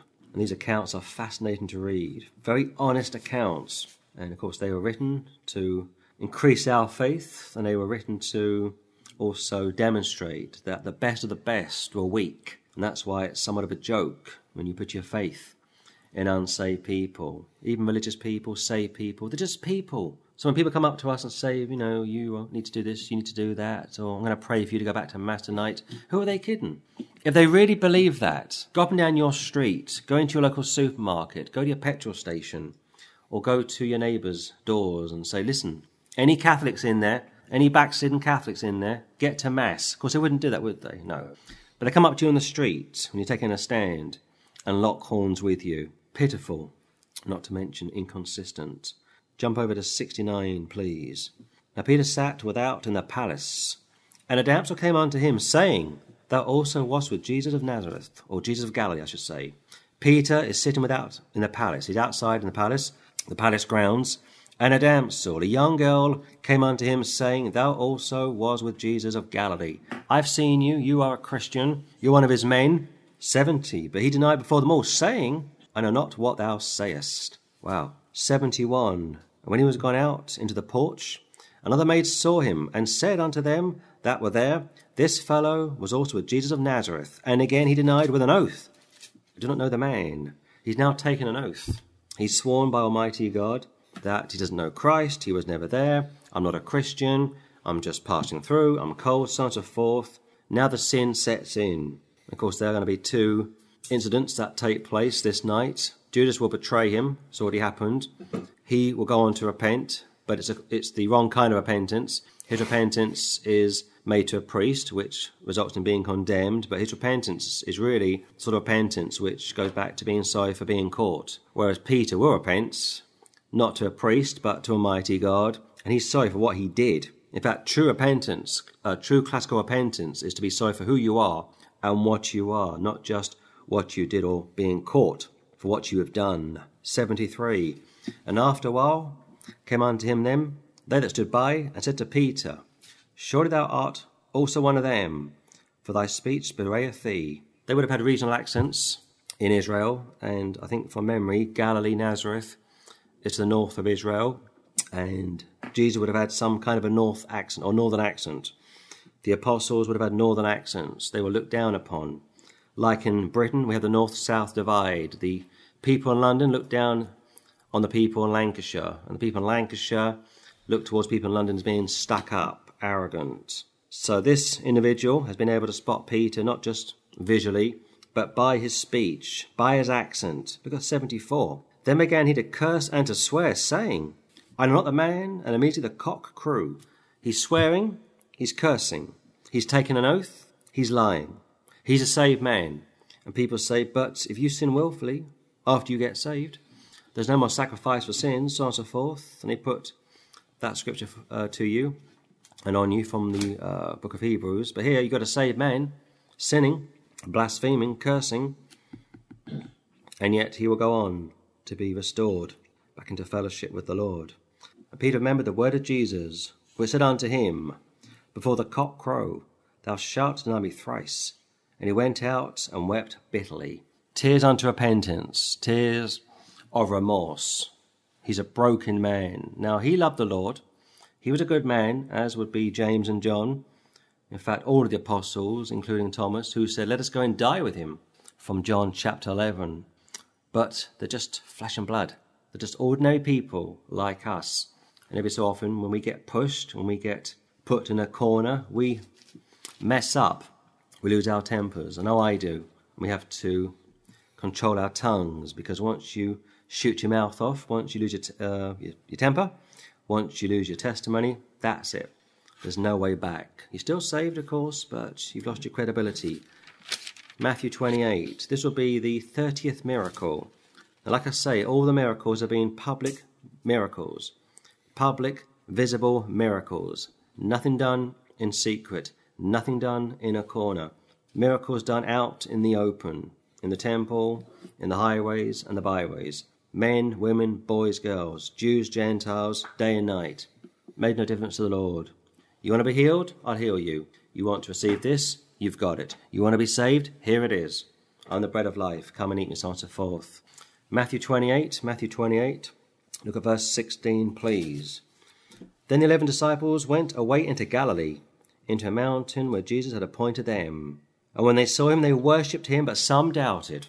And Jesus came and spake unto them, saying, All power is given unto me in heaven and in earth. Go therefore and teach all nations baptizing them in the name of the Father, and of the Son, and of the Holy Ghost, teaching them to observe all things whatsoever I've commanded you. And lo, I'm with you always, even unto the end of the world. Amen. You saw me, you walked with me, you dined with me, you've seen me go into the tomb, and now you've seen me come up out of the tomb. But some doubted. Could be Thomas, I don't know. But it goes back to honesty, integrity, The writers of the scripture are very honest. They could have taken it out, but they want you to know that some of them doubted. Eleven disciples, sixteen. Judas, of course, is dead by now. He's gone to his place, Acts chapter 1. And off they go into a mountain where Jesus had appointed them. Many meetings, many messages, many miracles took place on mountains. And when they saw him, they worshipped him.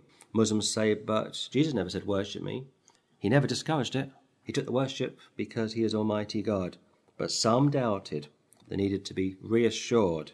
Jesus came and spake unto them, saying, All power, all authority is given unto me in heaven and in earth. I'm Lord of the sem- uh, I'm Lord of the temple. I'm Lord of the Sabbath. I'm Lord of the church. I'm also going to be the future King of Israel, Lord of lords, King of kings, Son of David. Go ye therefore and teach all nations. Don't keep it to yourself. Baptizing them in the name of the Father and of the Son and of the Holy Ghost. A Trinitarian blessing. And yes, the Trinity is a biblical teaching. Don't keep it to yourself. We've had so many people come up to us over the last week. What church do you go to? We go to this church. We go to that church. We are primitive Methodists. We keep the 39 Articles of Faith. We do this, we do that. Some well meaning, of course. And yet, this is how I look at it. Oxford has a lot of homeless people, a lot of mentally disturbed people, a lot of demon possessed people. And therefore, what I've noticed over the last week are people helping such individuals. Could be religious people, could be saved people, but no one has been street preaching. No one has been in town every day. No one has had the banner up every day. No one has been giving out tracts and calling on people to repent and also giving them free DVDs. So we can compensate for what the churches should be doing. In fact, most churches think that outreach is helping out homeless people. Here's a blanket. Here's some food. Here's this. Here's that. But the secular groups do that. There are charities in the UK set up just for homeless people. They get state funding. They get tax breaks. But when it comes to preaching the gospel, when it comes to calling on sinners to repent, far and few between. Most people just don't do it. Teaching them to observe all things whatsoever I commanded you, and know I'm with you always, even unto the end of the world. Amen. What a great way to conclude Matthew's Gospel. The Jews require a sign from 1 Corinthians, and if a Jew was to read this Gospel back in the first century, he or she would have read about 30 miracles. And if their hearts were right, they would have received this message with great joy and they would have been over the moon. So all his disciples would witness the resurrection and his subsequent ascension. They were gone to write the New Testament, and yet they would fall, they would make mistakes, and the Lord is ever merciful, always compassionate, doesn't discard them, doesn't write them off. So 30 miracles from Matthew's Gospel, which works out to be 8.5 per year on average. But not always would it lead to people being saved.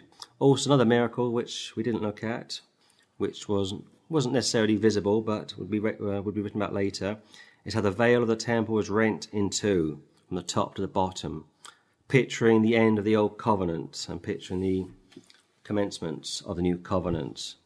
But the miracles per se are here, and we've been able to read them over the last uh, six sittings. Praise the Lord. And we'll just say one thing uh, very quickly, if I may. In fact, if you turn to Luke chapter 9.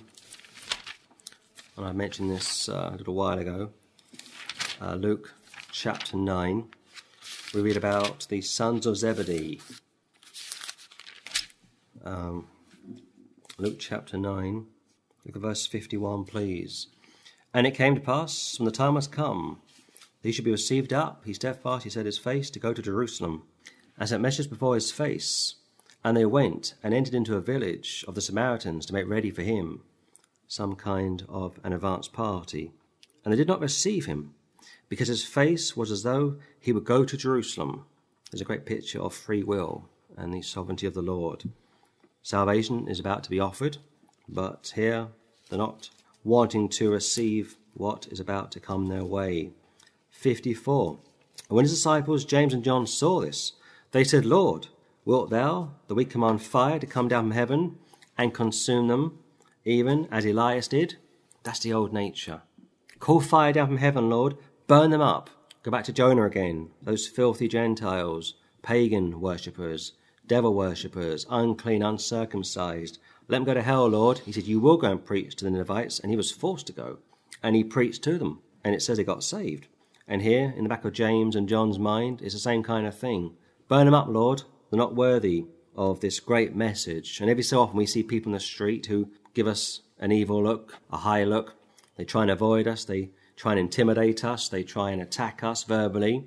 They try and get in our space. But by and large, it's apathy that we're up against in the UK.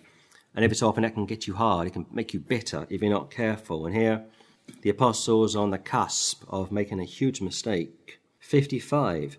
But he turned and rebuked them and said, You know not what manner of spirit you're of. Almost goes back to Peter being tempted or influenced by the devil to put doubt, not just in the mind of the, of the master, but in the mind of the apostles, to somehow cause a split in the apostles or split with the, with the master and the apostles. And here he says, You don't know what spirit you're of, you're not infallible, you think you know it all, but you're still growing. 56. For the Son of Man is not come to destroy men's lives, but to save them. And they went to another village. So straight away you know that the Crusades were not of the Lord, the Inquisition was not of the Lord, John Calvin's police state was not of the Lord, bullying people to get saved is not of the Lord. In fact, I saw a sermon online a couple of weeks ago, an interesting message. And right at the end of the message, the preacher spent eight, nine, ten minutes almost begging people to come forward. And he's saying, You will get saved, come and get saved.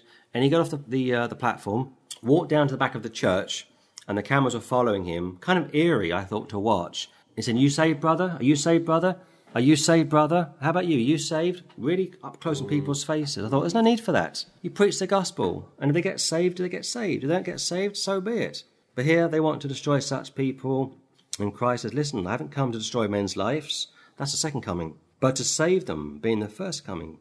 And they went to another village. It's like that old expression there's many more fish in the sea. If you come up against a brick wall, go somewhere else. There's always more to do. Jump over to John chapter 10 and I will close. John chapter 10. And the whole point of this six part study has been to look at the Master, his miracles, and his men. And maybe next time I'll look at the women as well in more detail. But as the men, I mentioned more than the women. It was more appropriate and uh, easier for me to focus on the main. Uh, John chapter 10. John chapter 10 uh, look at verse 38, please. But if I do, though you believe not me, believe the works, believe the miracles, that ye may know and believe that the Father is in me and I in him. You don't believe what I say? You don't believe what I do? Believe on the miracles. Start with the miracles. It's a good starting point. Just start with the miracles, and the Lord will grow you. Jump over to chapter 14, and I will close now. Keep saying that, but I will. John chapter 14 uh, John chapter 14. Look at verse 11, please. Believe me that I'm in the Father, and the Father in me, or else believe me for the very work's sake. The miracles speak for themselves. There's just no way in the world the devil could do this kind of thing. Yes, the false prophets will do miracles in the tribulation. Yes, the Antichrist will do miracles in the tribulation, but that's for a very limited period of time. And those miracles are aimed at the goats those miracles are aimed at unsaved people. Those that are saved are saved and kept saved, which of course feeds into eternal security. Here, these miracles were open, and here, these miracles were allowed to take place for the glory of God, uh, to affirm the Messiah's credentials, and to increase the faith of his ministers, his disciples, his followers. Believe me that I am in the Father, and the Father in me, a great verse for the deity of Christ. Or else believe me for the very work's sake. You start there with the works. Start there, believe on the works. That's a good starting point, and He will grow you from there. And on that note, I think I will sign out and conclude on this very uh, blessed and interesting study, which I've enjoyed doing, focusing on the Master, His miracles, and His men.